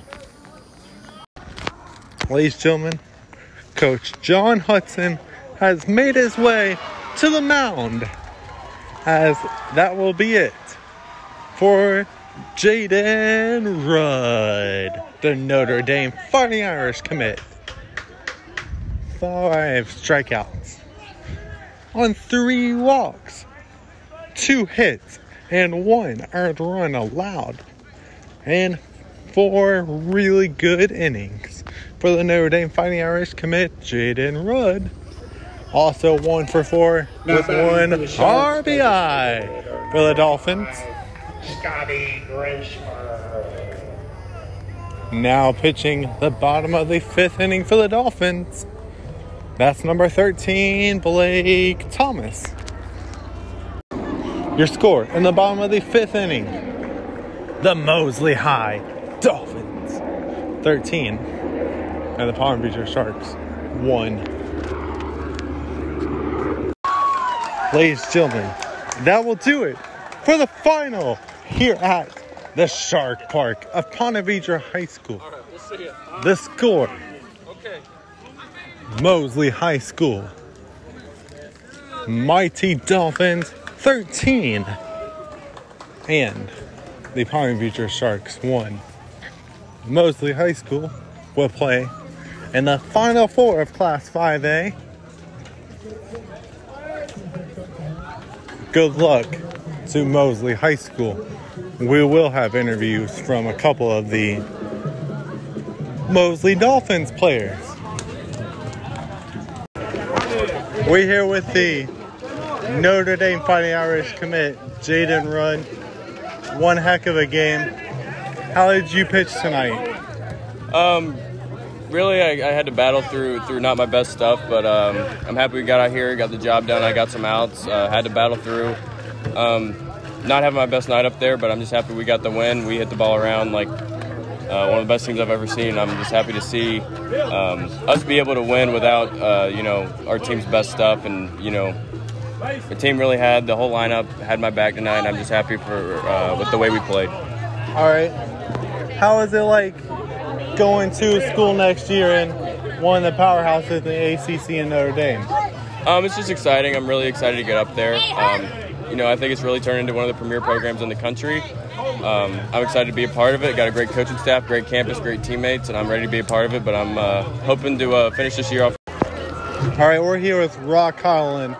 Four for four, four RBIs, a bomb as well. How did you play tonight for the Mosley Dolphins? Well, I played all right, but I'm proud of the boys and how we came together to get this win. All right. How how is it like seeing you hit the ball hot, or have you been on a tear like that all year? Um, well, I just started getting hot during the beginning of the playoffs, and I hope I can ride the wave to the to the state championship. All right. Go win a 5A title, man. Yes, sir. Thank you. What's your name? All right, we're here with the Mosley Dolphin star and the and the JU Dolphin. Dolphin to Dolphin, but how did you play tonight, Ethan? I started off kind of not hot, but they ended up, you know, intentional walking, putting me up, and turned it on right then. I hit hit a ball dead center, and I'm getting a double out of it. But unfortunately, running home when I scored uh, tweaked my hammy a little bit, but we'll be all right. All right. How is it like playing where, where you'll be playing the next four years of college ball and at JU? I'll be excited. Well, thank you. I'll be really excited. I'm ready to ready to start. To be honest. All right, thank you. We're here with David Hudson, the LaGrange College commit. How did you play tonight? Um, not seeing the ball too well, but ex- expecting to get hot towards the right time. All right. How was it like playing in the Final Four again for like the third time in your high school career? It's awesome playing in the Final Four and one of the biggest stages of my baseball career right now with my best friends. All right. Time to go win one as well. Yes, sir. But good luck at LaGrange, man. Thank you. We're here with Coach Hudson of the Mosley High Dolphin. Thank you, thank you very much. I appreciate all you do. Let's do it on the way home if you want. I told you. how, how did y'all play tonight, Coach? Well, I was really proud of how we played. You know, we've been practicing well, and these guys are focused on uh, getting back to a Final Four. You know, they didn't get a chance to do it last year uh, with the pandemic, so these guys, uh, you know, set a, set a goal at the beginning of the year to get back there to the Final Four. So I'm proud of them. Yes, sir. Of all your teams, is this one of the best teams they've coached in Florida and Kentucky, or? You know, it's hard to say. Uh, it depends on what we do the next two games. Uh, if, if these guys come out and prove that they're good enough to win the next two games, then uh, they, they would be considered the best team I've coached. It's a great group of guys, and I can say they're uh, haven't had a group that's worked any harder than this group has. Yes, sir. Good luck against Jefferson, most likely. We're here with the Lipscomb commit, the Mosley catcher, Coleman Rowan. How did you how did you play tonight? Thought I played okay. I, I definitely I hit a couple baseballs hard, and I had a had a good game behind the plate. So we keep playing like that as a whole, and I keep doing my job back there, we got a good shot to win the whole thing. How is it like catching one of the best pitchers in probably the state of Florida, one of the most underrated in the state of Florida? It's a lot of fun. He's he's real good, and he uh, he does his job really well, and I get to help him do his job, and it's a lot of fun to make him look good. All right. How about Lipscomb? How they have you talked to coach a lot or? I have, I have. We actually we talk about once a week, and he's we, we text often. Looking forward to getting up there, and uh, I'm getting up there this summer, starting pretty early, and it'll be a lot. It'll be a lot of fun, good time. All right, thank you. Of course. I mean, we're here with Cole Horton, one of the hottest hitters for Mosley. How did you play tonight? Uh, hitting the ball, did all right. Uh, I was, I think I was over for tonight with two sacrifice flies, which has got two RBIs for the 13 run score we put up there, and played somewhat decent defensively. Didn't have many balls hit me. Did a great pitching from Jaden. He threw a heck of a game, but other than that, I think our team came out here and hit the ball, and we did all we could do, and played defense behind him. All right. How is it like playing quarterback behind one of the best offensive linemen in Strickland, that South Alabama commit? Oh, that's awesome. I mean, you got good protection on you, on your backside, knowing you got somebody big and big back there for a big body to help block and hold everything up. But other than that, hopefully win another football, few four more football games with them. All right. Go win state championship. We're here with Scotty Grismer, right? Grismer. Grismer, Yep. the UNF commit. One heck of a career at Palm Beach, but how how was it like playing for Coach Stanton, one of the best in Jacksonville? Honestly, it was a it was a great experience. You know, coming to a new school my freshman year, didn't know what to expect, but uh, wouldn't have traded it for the world. Past four years have been some of the greatest years of my life, especially on the baseball field. All right. How is it like going to play under Coach Parenton next year at UNF? Uh, hopefully it's a blast. I've heard great things about him. I'm really looking forward to it. All right. Thank you. Yeah. Ladies and gentlemen, good evening and welcome to the Teal Shirt Report podcast. My name is Alex Nunnery. We are here at University Christian School of Jacksonville for a terrific spring football game. Yes, that's right, spring football between the visiting Terry Parker Braves and the home team, the University Christians, Fighting Christians. The Braves, they come off a district championship. The Christians, they come off a state runner up in Class 2A. Ladies and gentlemen, the head coach at Terry Parker High School is the, the legend, former Bulls star, and former Florida State Seminole star, Sharon All game participants and Dorsey. spectators are responsible. And ladies and gentlemen, the head coach of the that is due University Christian Fighting Christian, what we say and do during the contest Dave reflects on our Penland the third. school community, and our testimony players and Ladies gentlemen, the the leaders for the Terry Parker Braves. You got you have one of the best quarterbacks. He's only a junior. Alabama is looking at him. He has over 12 scholarships. That's number one, Roman Doles. You also have the leading tackler from last year. He's a senior, Damani Dent. the Florida High School Activities Association seriously. You also have Tyrek Williams for the Parker Braves. Play will be suspended until it is deemed safe Ladies to and gentlemen. A minimum of 30 minutes And- required. The stars for the University Christian Fighting Christians. Shelter in their vehicles until The- it is deemed safe to return to the field. Thank you for your cooperation. Seven time. The format for Make it eight, nine three time quarters state champion. University Christian. Fighting Christians. That's the running back. He's a sophomore. One of the best with over 1,000 yards last year. That's Orel Gray. You have Jawan Gray. And you have Remain standing for the quarterback, Desirio Riles. singing of our national anthem. Ladies and gentlemen, we want to congratulate the St. John's Country Day School Spartans baseball team on one heck of a season.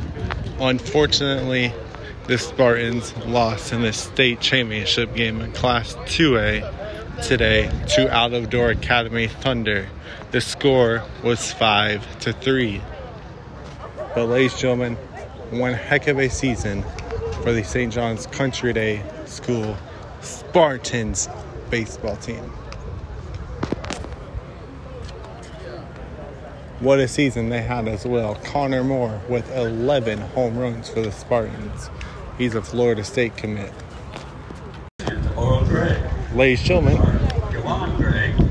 here come the Christians from University Christian High School.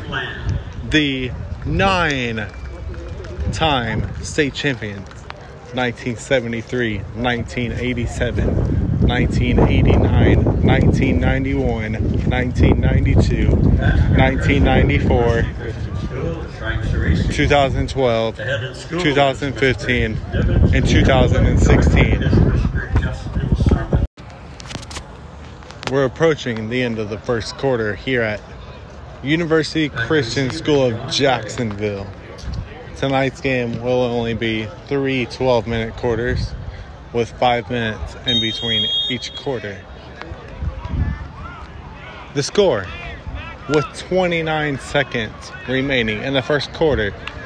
University Christian School to Fighting Christians 8. Terry Parker, the Braves, nothing. Genoa Alford for University Christian. He's a ninth grader with the touchdown catch for the Christians. Orel Gray, one of the best running backs in the country. He's only a sophomore. with a two point conversion for the Christians. Quarterback number 11, Desirio Riles. That's Gray, the ball carrier. Brought down by a host of Braves on the play. Terry Parker, the Braves. First district championship last year in 20 years. Their head coach, the one and only Mr. Sharon Dorsey. Touchdown Christians. That's number 11, Desirio Riles. University Christian leads it 14 to nothing with 247 left in the second quarter. There's a bunch of spring football action this week and next week. I will be at Orange Park High School tomorrow night to see Bolles play Orange Park.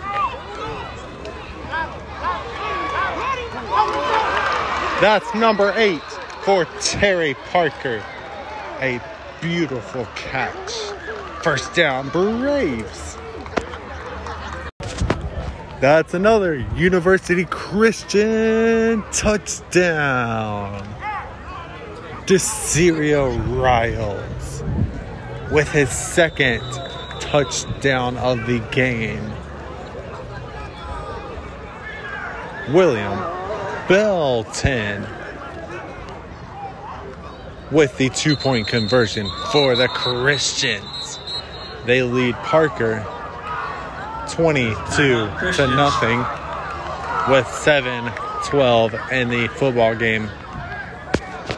For the Christians, Doyle's pass is intercepted by number 9, Marcus Marshall. University Christian football at the 39 with 219 remaining. The score University Christian 22, Terry Parker nothing.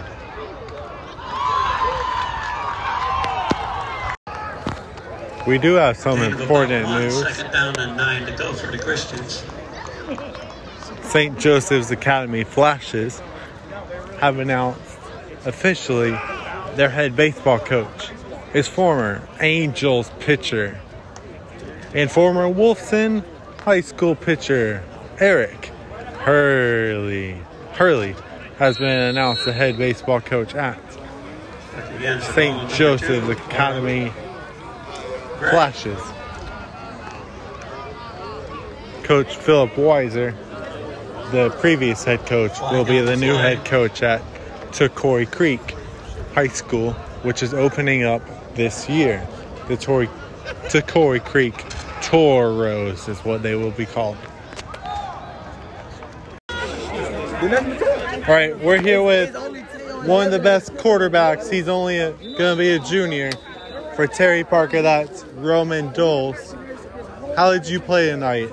Um, I had a decent game. It could have been better. It was a lot of missed reads, a lot of drop ball, but it's gonna get better in the season. All right. How is it like getting all this national attention by like Alabama and Stanford and all of that? Um, it's pretty good, but I don't let it get to my head. I, I still stay humble and go hard, work out every day, and let it leave it all on the field. Yes, sir. Good luck this season. Yes, sir. Thank you. We're here with one of the best safeties. Safety, right? Safety and DB, but Safety DB for Terry Parker. Damani Dent led the Braves in tackles last year. How did you play tonight? I mean, I played good. I didn't get a lot of looks like that what I wanted, but I played a little good. Team played good. We just gotta recoup, re, uh, recuperate. How how is it like getting all the attention from like uh, Alabama, Georgia Southern, all those big schools? I mean, it was cool, but you still gotta keep working. Still gotta keep working. It was cool. All right. Good luck for the Braves this season, man. All right, appreciate it. Appreciate it. Thank you. Ladies and gentlemen, and that is your ball game tonight. The score University Christian 22 and the Terry Parker Braves nothing. DeCirio Riles with two touchdowns for the Christians. Genoa Alford with one touchdown for the Christians. Orel Gray with a nice game for the Christians. All really good players for the Christians. We're here with one of the best wide receivers and underrated wide receivers in Jacksonville and Jawan Gray. How did you play tonight for UC? I played I played all right, but I still got a lot of stuff to work on. And some of me and my quarterback, we just gotta, we just got after practice every day. We just gotta run routes and throw, so we can get we can get that connection. All right. How is it like playing with one of the best running backs in Orel Gray? Well, it's it's always fun. It's always fun playing with O'Reilly because you never know, and he just he a good player, so he can do anything. All right. And then, how is it like getting that offer? I saw Lehigh offered you, right? How is it like getting those offers from the smaller schools or the bigger schools? Uh, it was good uh, to see that somebody paying attention, and you know, they gon' they gonna come. I'm just keep working. Thank you. All right, we're here with Genoa Alford. He's only a, gonna be a rising ninth grader, but a really good game. One touchdown, I believe, over 100 yards receiving tonight. How did y'all play tonight as a team? Uh, we played good. Uh, we dominated on offense and defense. We struggled a little bit in the first quarter, but then we got our flow back, and then we ended up winning the game. All right. How is it like playing with one of the best running backs in Jacksonville and Orel Gray? It's a it's a huge honor uh, to have him on our team. You know, he he's a big impact on our team, and wouldn't be where we at if we didn't have him. All right. Thanks, man. All right. We're here with one of the best running backs in Jacksonville, Orel Gray. He's only going to be a, a sophomore, over a thousand yards last year. How did you play for the Christians tonight? Uh, I played pretty well for my team. Uh, it's some things that we could fix. And, um, we just gonna come back stronger, stronger and better throughout the season and come back to summer workouts. All right. How is it like in your freshman season? Unfortunately, losing in the 2A state championship game, but how is it like getting that far as a freshman? Uh, well, that was that was hard. That was tough. But like I said, we're gonna come back um, be- bigger and better, and we're gonna come back and do way better. We're gonna put in the work over the summer. Yes, sir. It's time to win another one. Good luck, man. All right. We're here with the Christians quarterback. That's OO DeCirio Riles. Two touchdowns for the Christians and one passing. How did y'all play tonight on offense? We played pretty good. I mean, I had faith in my team. I feel like we stepped up uh, mentally and uh, physically as well. All right. How is it like playing on one of the best teams in Jacksonville and University Christian? It feels good. Uh, coming from a state lost by 13 points, uh, we know we had a chip on our shoulder and we need to execute very good on offense and defense and come out with a good victory. Yes, sir. It's time to win another one. Hopefully this year. Yes, sir. Hopefully, hopefully we put a 10 over the board and make everybody happy in the city. Yes, sir. Thank you. Ladies and gentlemen, good evening, and once again, welcome to the Teal Shirt Report podcast. My name is Alex Nunnery. We are here at Raiders Stadium of Orange Park High School for a terrific spring football game between the Bolles School Fighting Bulldogs and the Orange Park Raiders. Orange Park High School, led by Coach Tom McPherson.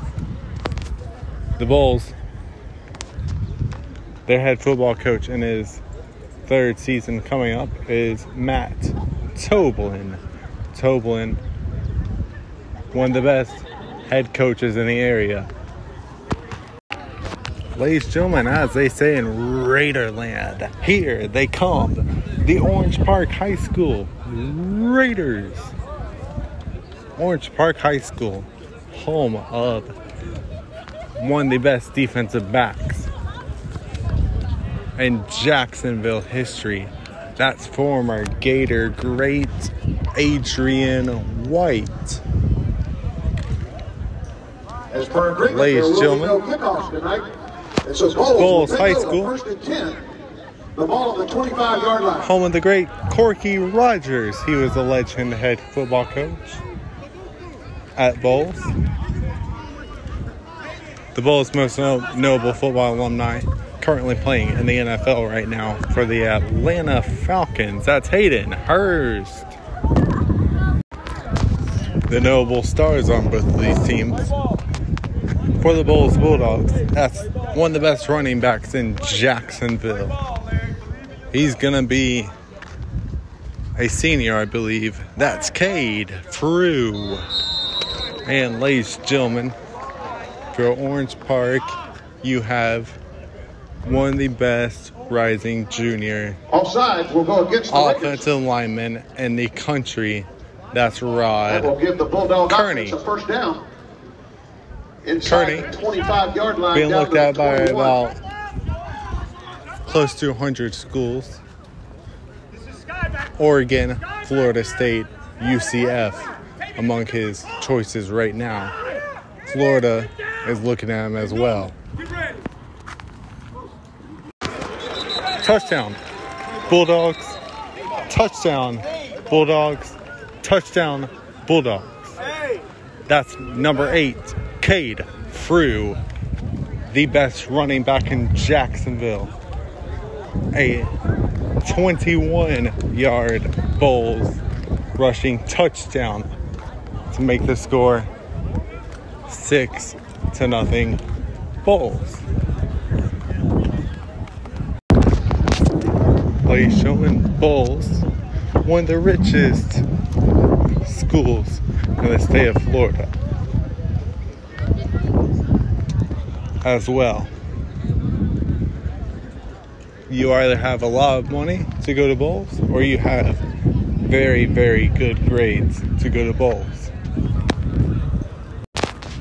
Barry's extra point is terrific. That's Matt Barry, the kicker for Bolles.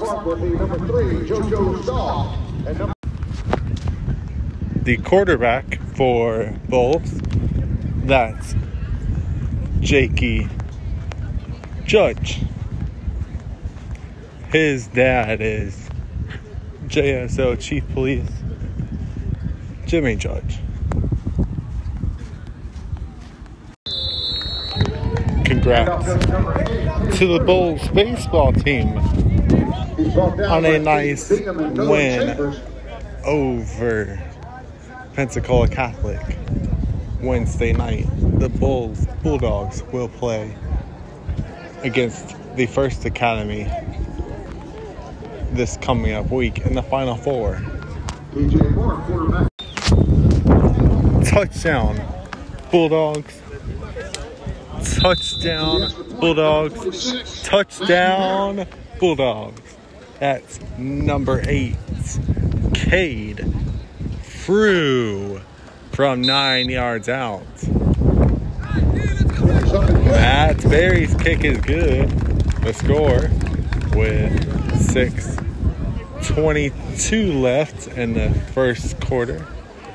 Your score Bolles 14, Orange Park Raiders nothing. That touchdown drive was led by DJ Moore, also by Patrick Green Moore and Jackie Judge or Jakey Judge battling it out for a quarterback job.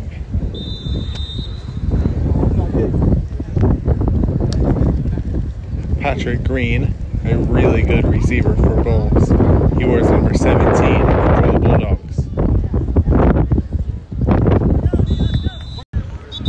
There is no special teams in the spring games this year. The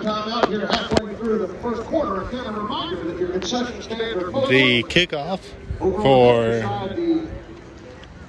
Bolles was was caught by number 17 for Orange Park, Nolan Chambers. The leading tackler for the Raiders tonight is number five, Malik Carter. We also want to pay special thanks to Mr. Stephen Westfall. The Raiders, their quarterback is number four, Tavian Wilkerson.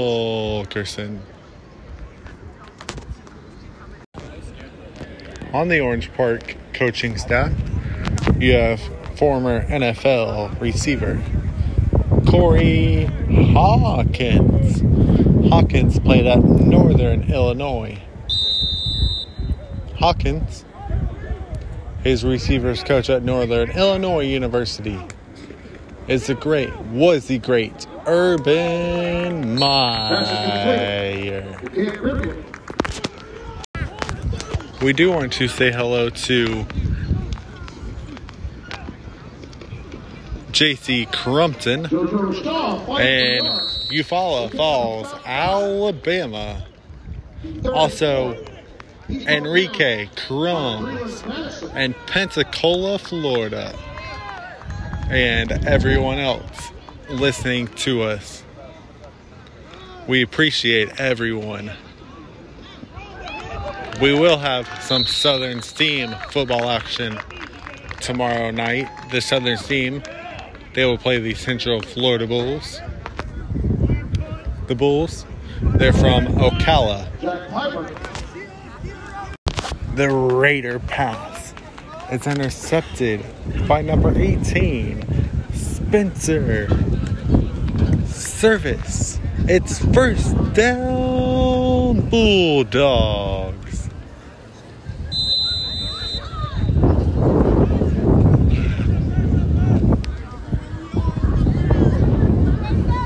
The Bulldogs, one of the best football teams in the state of Florida.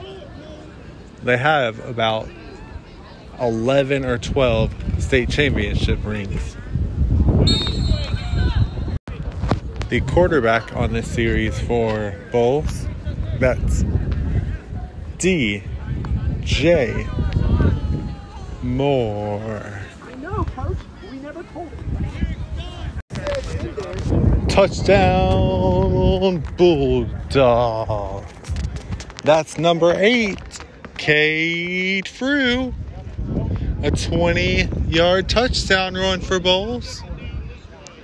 Matt Berry's kick is perfect. The score Bolles 21, Orange Park nothing. We have come to the conclusion of the first quarter here at Hoyt Coatney Stadium of Orange Park High School. The score the visiting Bolles School Bulldogs 21 and the Orange Park Raiders nothing. Spencer Circus once again on the interception. It's first down Bulldogs.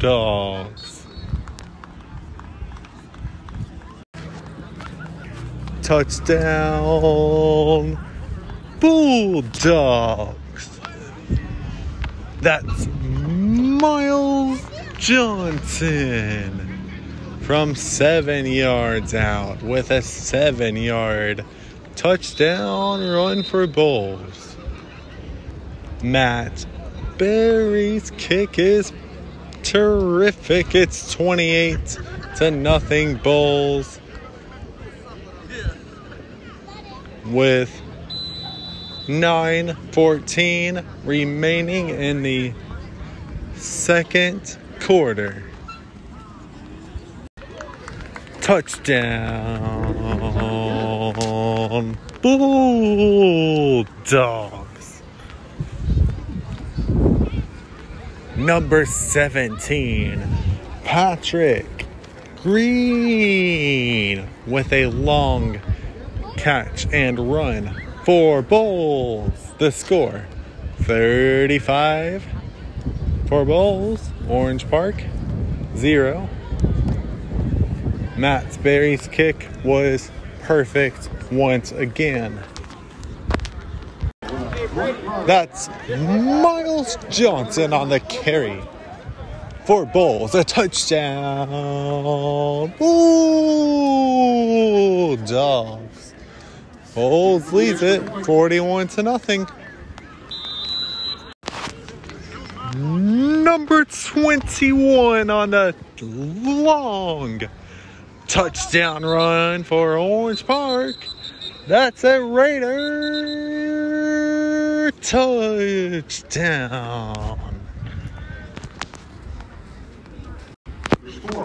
That's the end of the third quarter, ladies and gentlemen. Your score here at Hoyt B. Coney Stadium on the beautiful campus of Orange Park High School. The Bolles School Bulldogs 41 and the home team, the Orange Park Raiders 6. That's a touchdown, right, Bolles. That's number 35, Tyrone Neal. The score with 6-12 remaining in the game. Bolles 47, Orange Park 6. We will have interviews after this terrific football game. That Orange Park touchdown, about 50 yards. And the third quarter was by number 21, Alterson Altroy. Alterson just moved to the Jacksonville area from Key West, Florida. Ladies and gentlemen, we have come to the end of the football game. Your score or is Bolles 47, Orange Park 6. All right, we're here with the Haitian sensation that's Kennedy Charles, a Liberty defensive end, an Orange Park grad. How did your Raiders play tonight? Unfortunately, the score didn't show it, but how did they play? Well, um, we know um, coming in this game is going to be a challenging, but um, but they just they play with heart. That's all you ask for, and we know that we just need to get this film and work over the summer to see what we need to get done, and that's it for real. All right. How is it like playing at a terrific program like Liberty? Well, it was great. Um, I was around great coaching staff and great players. Um, and that one year, I, I done learned a lot of things that um, I'm glad I was able to come out here and just um, help these kids out and show them some of the things I learned. That's helping me. And um, I, We're here with Malik Carter, a very good dual threat player that plays both ways for Orange Park. How did y'all play tonight? Uh, I think we just need to do a better job of executing, and we got a, a lot of young players with a whole bunch of potential. And I believe when we get in the weight room, get better, keep working, we'll be good next year. All right. Do you have any like? How is it like playing for one a good coach and Coach Mack? Um, he always pushes us to be our best. He keeps it. He keeps it hundred regardless. But if you good, if you bad, you bad. If you good, you good. He just he gonna coach you the same even if you bad, regardless. All right, thank you. All right, we're here with the quarterback for the Raiders. That's Tavian Wilkerson. How did you play tonight? I feel like I did decent as far as getting out of the pocket, extending the play for my teammates, and trying to get in the ball. All right. How how does it help you?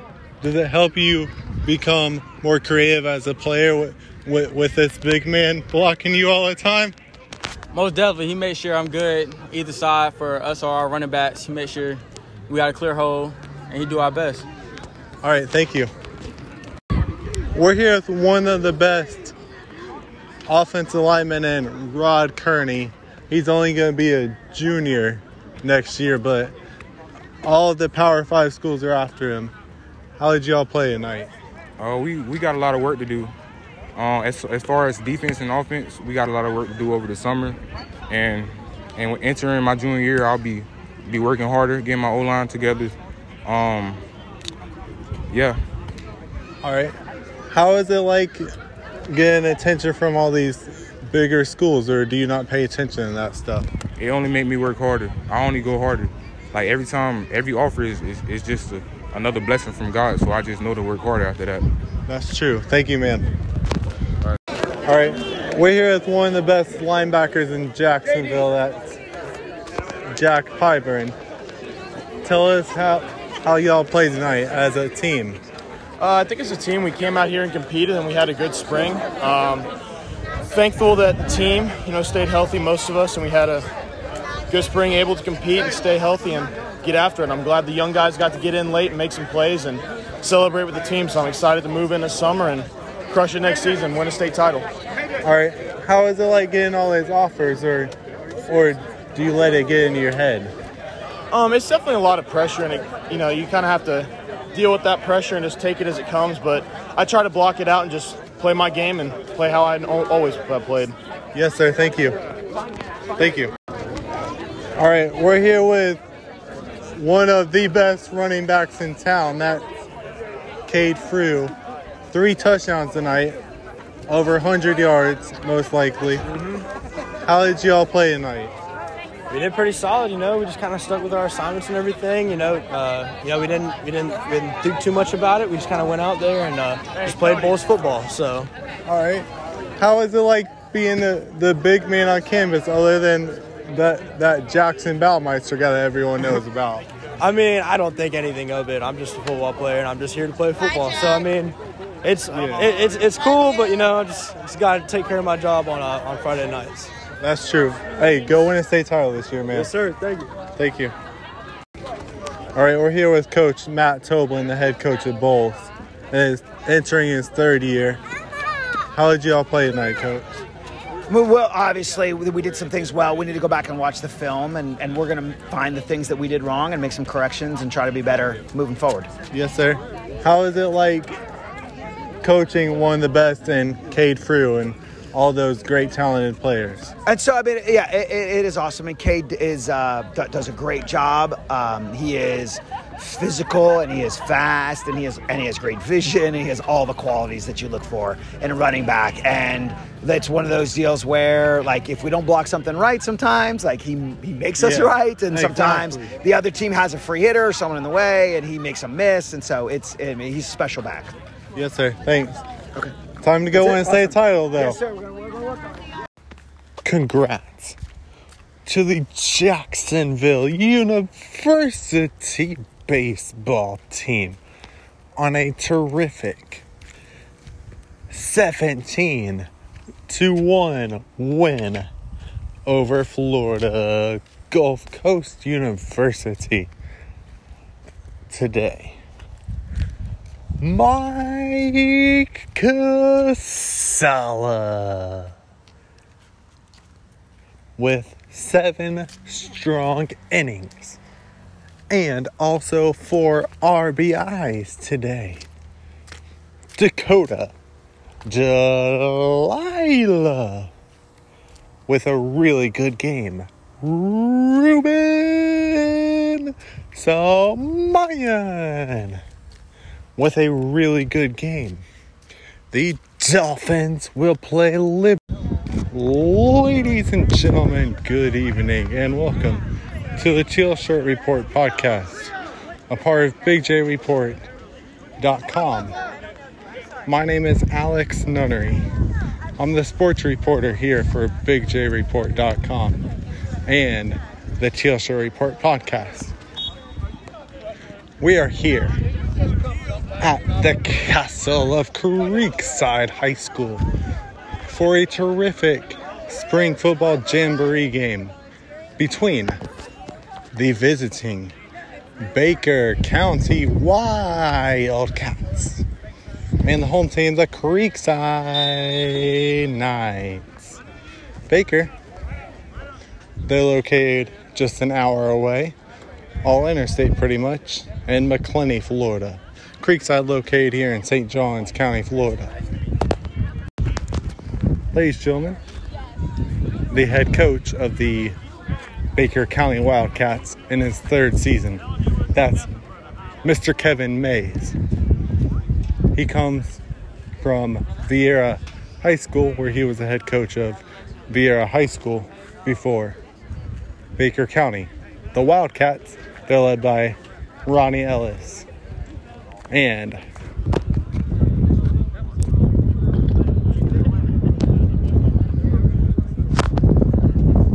quarterback, Noah Ray.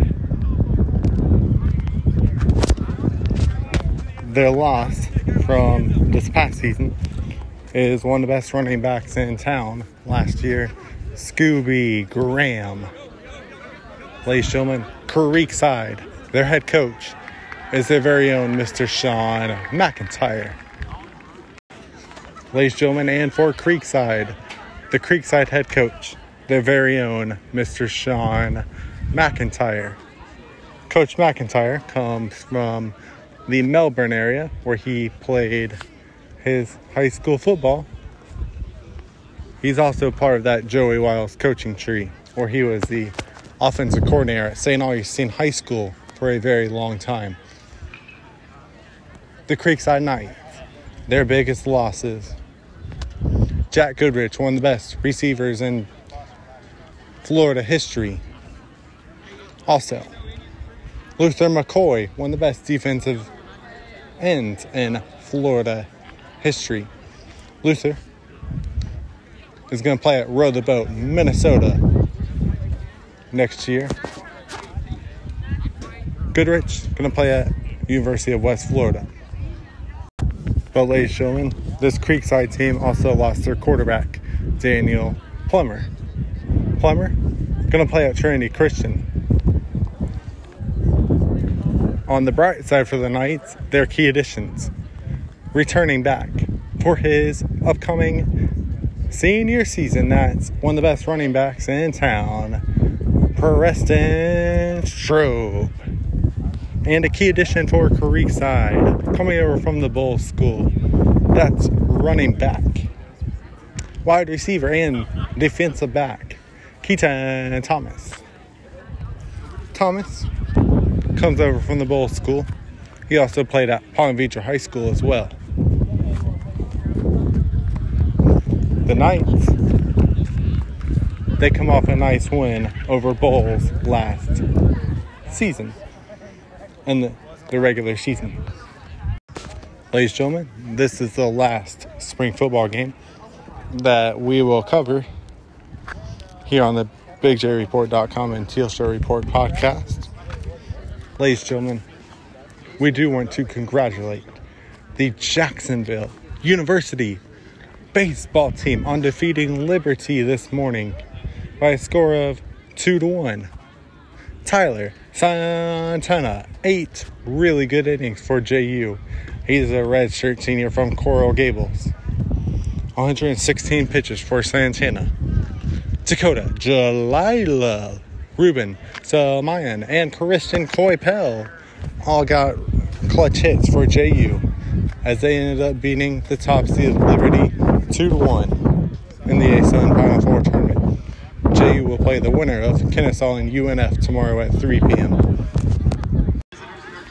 Ladies and gentlemen, we did want to wish a happy birthday to former Creekside tight end and Eastern Carolina Pirate Shane Calhoun.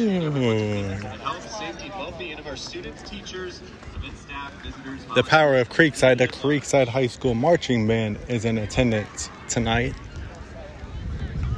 We will play four quarters and special teams as well. A big crowd on hand tonight at the castle. 156 people allowed for Baker County. The Wildcats always travel well wherever they play. Ladies and gentlemen, as they say at Baker County High School, here come the Wildcats. As they say at the Castle of Creekside, here they are, your Creekside Knights.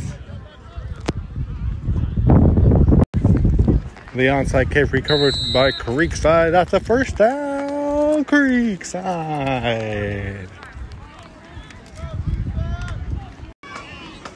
A short point for Creekside. That results in a first down, Baker County.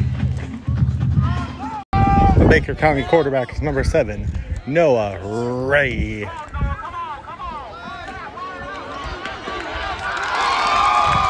Number two on the catch. That's a beautiful throw by Ray. That's a Baker County first down. Cats. Noah Ray the carry. That's a touchdown. Wildcats.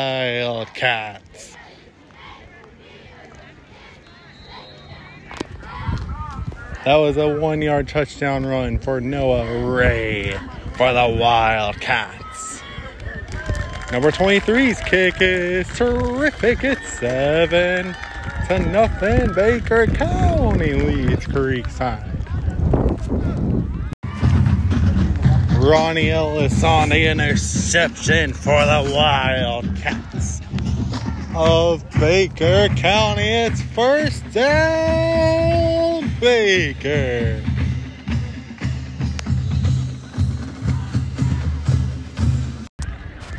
Ladies and gentlemen, we have come to the end of the first half here at the Castle of Creekside High School. The score the Baker County Wildcats 20 and Creekside Knights Ladies 0. and gentlemen, please direct your attention to Camden Smith for the Wildcats. A 99 yard kickoff return. Touchdown, Cats. Ladies and gentlemen, the Baker County offensive line coach, Scott McDonald and the Baker County linebackers coach, Hank Farmer. Both played their collegiate football days at the Jacksonville University. Hank Farmer played under one of the greatest coaches in JU football history. That's Kerwin Bell. Kerwin, now the head coach at Western Carolina University. His nickname is the Flying Mayoan from Lafayette, Mayo, Florida. Is Kerwin Bell. Scott McDonald was on the very first JU football team back in the 90s with Micah Ross and Lynn Shelton. Maxwell Robinson's pass is complete to, to number 15 for Creekside. That's a Creekside first down. The big man. Double three, number 33, John Johnson the carry for Creekside.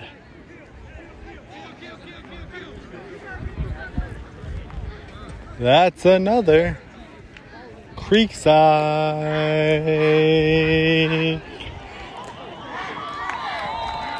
First down.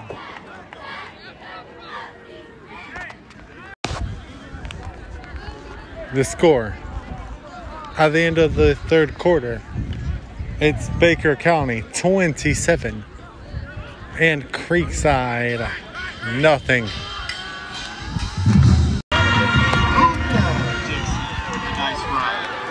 Cooper Dixon, the ball carrier. That's a Creekside first down. Ashton Reynolds a catch on the pitch. That's good for another Creekside first down. Alex Bowen, a former Baker County quarterback and a current Georgia Southern University quarterback, Alex Bowen, at the Castle of Creekside tonight. This is a Baker County team, ladies and gentlemen. It's one of the best. Known for that terrific defense.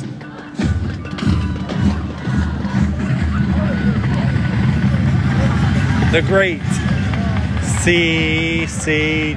Jefferson played his high school football at Baker County High School. CC played for the University of Florida Gators as well. Mike Boone with the Denver Broncos, a former Cincinnati Bearcat, played at Baker County High School. We have a minute 45 left in the game. The score Baker County, the Wildcats, 27, Creekside, nothing. Ashton Reynolds on the catch. That's good for Creekside. First down. Creekside, led by senior linebacker Christian Youssef Zade. Youssef Zade. Offers from Georgia Tech. A really good linebacker. Probably one of the best linebackers in Jacksonville. Ladies and gentlemen, the clock has has officially hit zeros. The score with the final. The Baker County Wildcats from all the way in Macclenny, Glen St. Mary area. 27. The Creekside Knights. Zero. We will have a couple of interviews after the coaches meet. All right, we're here with the Wildcats head coach, Coach Mays, coming in his third year as Baker's head coach. How did y'all play tonight, Coach? Uh, I felt pretty good about things. You know, we got to get a lot of people into play. We got to evaluate some players. Uh, obviously, we saw some good things. We got to see some things we got to fix before uh, the season starts. Yes, sir. How is it like taking over a Baker program um, led by one of the great and Jamie Rogers? Oh, it was, you know, it was good coming in. You know, Jamie had built a, uh, a good foundation for us, and we were able to come in and, and just kind of try to build off what he has done. And, uh, you know, he's gone up to Cook County. He's doing good things up there. But we're proud, uh, you know, us and this coaching staff's proud of what these guys did tonight. Yes, sir. Thank you. Thank you. All right, we're here with the leader of the Baker County defense. That's Ronnie Ellis. He had a nice interception tonight. Led that defense to a shutout as well. How did you play tonight? I think I um I played pretty good tonight. I got some things I need to work on. Defense, we got some things we need to work on as a team, but we're gonna be very we're gonna be prepared for the season. All right, and we're with the starter quarterback. That's Noah Ray. How did you play tonight? Uh, I think I played pretty good. Uh, overall, as a team, we got a few things to work on. Uh, I mean, a few missed tackles, a few missed blocks, but overall, I think we did pretty good through the spring, and we'll keep continue it through summer. All right, how is it like taking over from one of the best in Alex Bowen? Uh, I mean, it feels pretty good. I mean, I think I fit right in, and uh, we're really getting the team rolling right now. All right, good luck this season, guys. Yes, sir. Thanks. All right, we're here with Keaton Thomas. Unfortunately, he did not play, but he's going to be a new addition to the Creekside offense. How did you like all the effort from your future teammates? Um, yeah, I thought it was um, lacking a little bit tonight. We did come out a little lackluster, but um, yeah, towards the end, I liked how we started to push, and uh, yeah, I believe in these guys, and I think we have the uh, potential to go pretty far.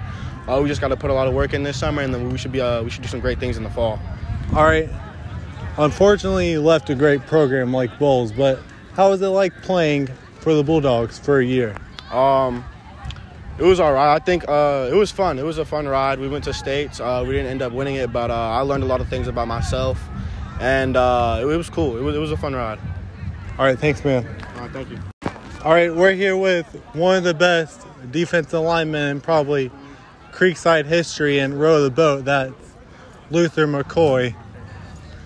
How, how did your team play tonight? Uh, first half kind of slow, you know, a little bit. Uh, wasn't really focused at all. Kind of disappointing a little bit, but you know, it's, it's just a spring game, so you know, come back in the season and uh, go off a little bit. All right. How, how are y'all gonna do at Minnesota? Or how is how is the vibe at Minnesota? Uh, it's great. Coach Fleck is cool. Um, Coach Will, you know, Coach whatever for D-line. Really cool person. Uh, I went to visit during uh, spring break. and It was nice up there. Uh, the campus, everything, you know, I think the city's nice. And um, our first game is uh, against Ohio State, actually. So Okay. can't wait. Yeah, good luck, man. Thank you. All right, we're here with one of the best linebackers in Jacksonville, and Christian Youssef Zade for Creekside. How did your D play tonight? Uh, we didn't play the best of our ability. Uh, we didn't finish through plays. We didn't get to the ball, but I saw some good stuff. We were working hard all spring. Uh, we're missing some guys in our secondary. Uh, our D line played pretty good. Uh, that's all I got. All right. How how do you think that the offense is going to look with the addition of Keaton Thomas and Jacob Denny? Uh, I think they'll be real good. Uh, I love both of them. Got to know both of them. I'm tight with both of them. Uh, I think they can be a real big help in our passing game. And Denny got some wheels to him, so he can roll. Uh, Keaton, everybody knows Keaton. Uh, he Yeah. can go make plays. He's a big playmaker, so it's a good addition. All right, thanks, man. Hey, thank you uh, very much, Alex Nunnery, our BigJReport.com uh, sports reporter. That's right, uh, Alex Nunnery, our BigJReport.com sports reporter, uh, with a lot of interviews and reports on uh, high school baseball, high school football jamboree from across North Florida and surrounding areas. You know, Alex uh, follows many different sports, a lot of high school football, jamboree action, high school baseball. Um, Alex covers semi pro football, indoor football, and much, much more. Thank you so much uh, for the reports and interviews, Alex Nunnery, here on the Teal Shirt Report podcast. Some good news while we were listening to Alex's reports, we also found out that JU defeated Liberty. That's right, JU defeats Liberty. How about that?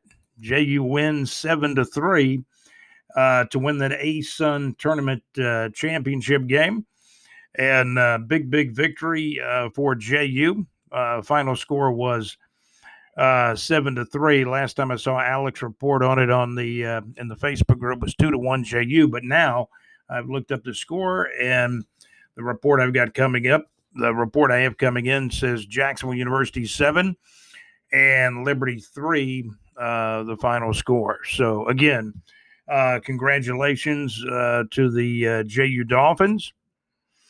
Uh, that's right. The JU Dolphins uh, win that uh, that baseball game, that ASUN uh, championship baseball game today. Uh, JU finishes their uh, regular season and their ASUN tournament uh, with a record of 16 and 32. Liberty, a great year, 39 and 14. As Alex had told me, Liberty's already going to get a bid, apparently, to the NCAA tournament in baseball. And again, congratulations to JU. Um, ASUN championship, ASUN tournament championship for JU after having such a, you know, a disappointing regular season. You know, JU came to play. They seemed to start uh, uh, falling, and, and uh, everything seemed to be falling together on all cylinders in this ASUN tournament for Jacksonville. Uh, JU defeated UNF eight to five yesterday in 11 innings in the uh, Friday game on May 28th. And today's game on Saturday, May the 29th, JU with a big 7 to 3 win over Liberty. Liberty basically the number 1 seed in the tournament. And uh, the big inning for JU was 5 runs. JU got 5 runs in the bottom of the 7th inning and of course had a big home run blast early in the game from Mike Casala as well. So congratulations to JU on defeating Liberty in that ASUN championship game. JU seven and Liberty three, uh, the final score. We want to thank our producers of the Teal Shirt Report podcast. Alex Nunnery, thank you for helping to produce the uh, Teal Shirt Report podcast. Thank you, certainly, Alex, for the interviews and reports. As Alex is going everywhere on the road, high school baseball, high school football jamborees uh, here in the spring, uh, here in the year 2021. So, again, thank you, Alex Nunnery. Alex Nunnery helps to produce the Teal Shirt Report along with JC, our freelance writer, our freelance writer on the Big J Report.com.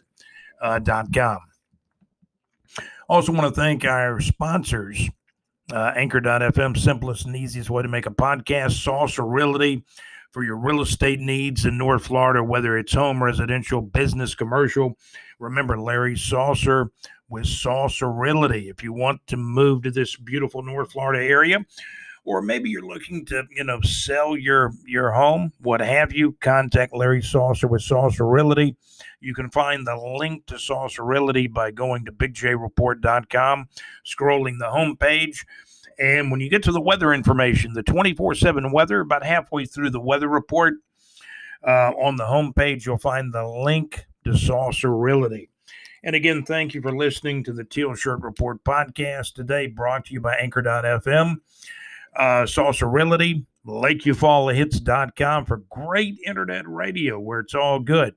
They have uh, uh, Rock Saturdays on Saturday. And of course, uh, during the week, Monday through Friday, hits 2000s, Monday through Friday nights. Otherwise, great recognizable hits. Hey, where it's all good LakeUfallahits.com for great internet radio. So, again, thank you to our sponsors, Anchor.fm, Saucer Realty uh, here in North Florida, and of course, LakeUfallahits.com. Special thanks to our uh, producers, uh, Alex Nunnery, uh, producing the Teal Shirt Report podcast, and a special thank you to JC, our our freelance writer on the BigJReport.com. And again, Alex is our BigJReport.com sports reporter. And that's going to do it for this uh, 32nd episode, episode number 32 of the Teal Shirt Report podcast. Thank you for listening. We'll have a, you know, we'll have another Teal Shirt Report podcast again real soon. And you can go back and listen to previous episodes. A lot of things going on here on the Teal Shirt Report podcast. My name is Scott. You can follow us at uh, bigjreport.com. And again, thank you for listening to the podcast. Have a great day. Uh, we'll talk to you again soon, okay? Take care.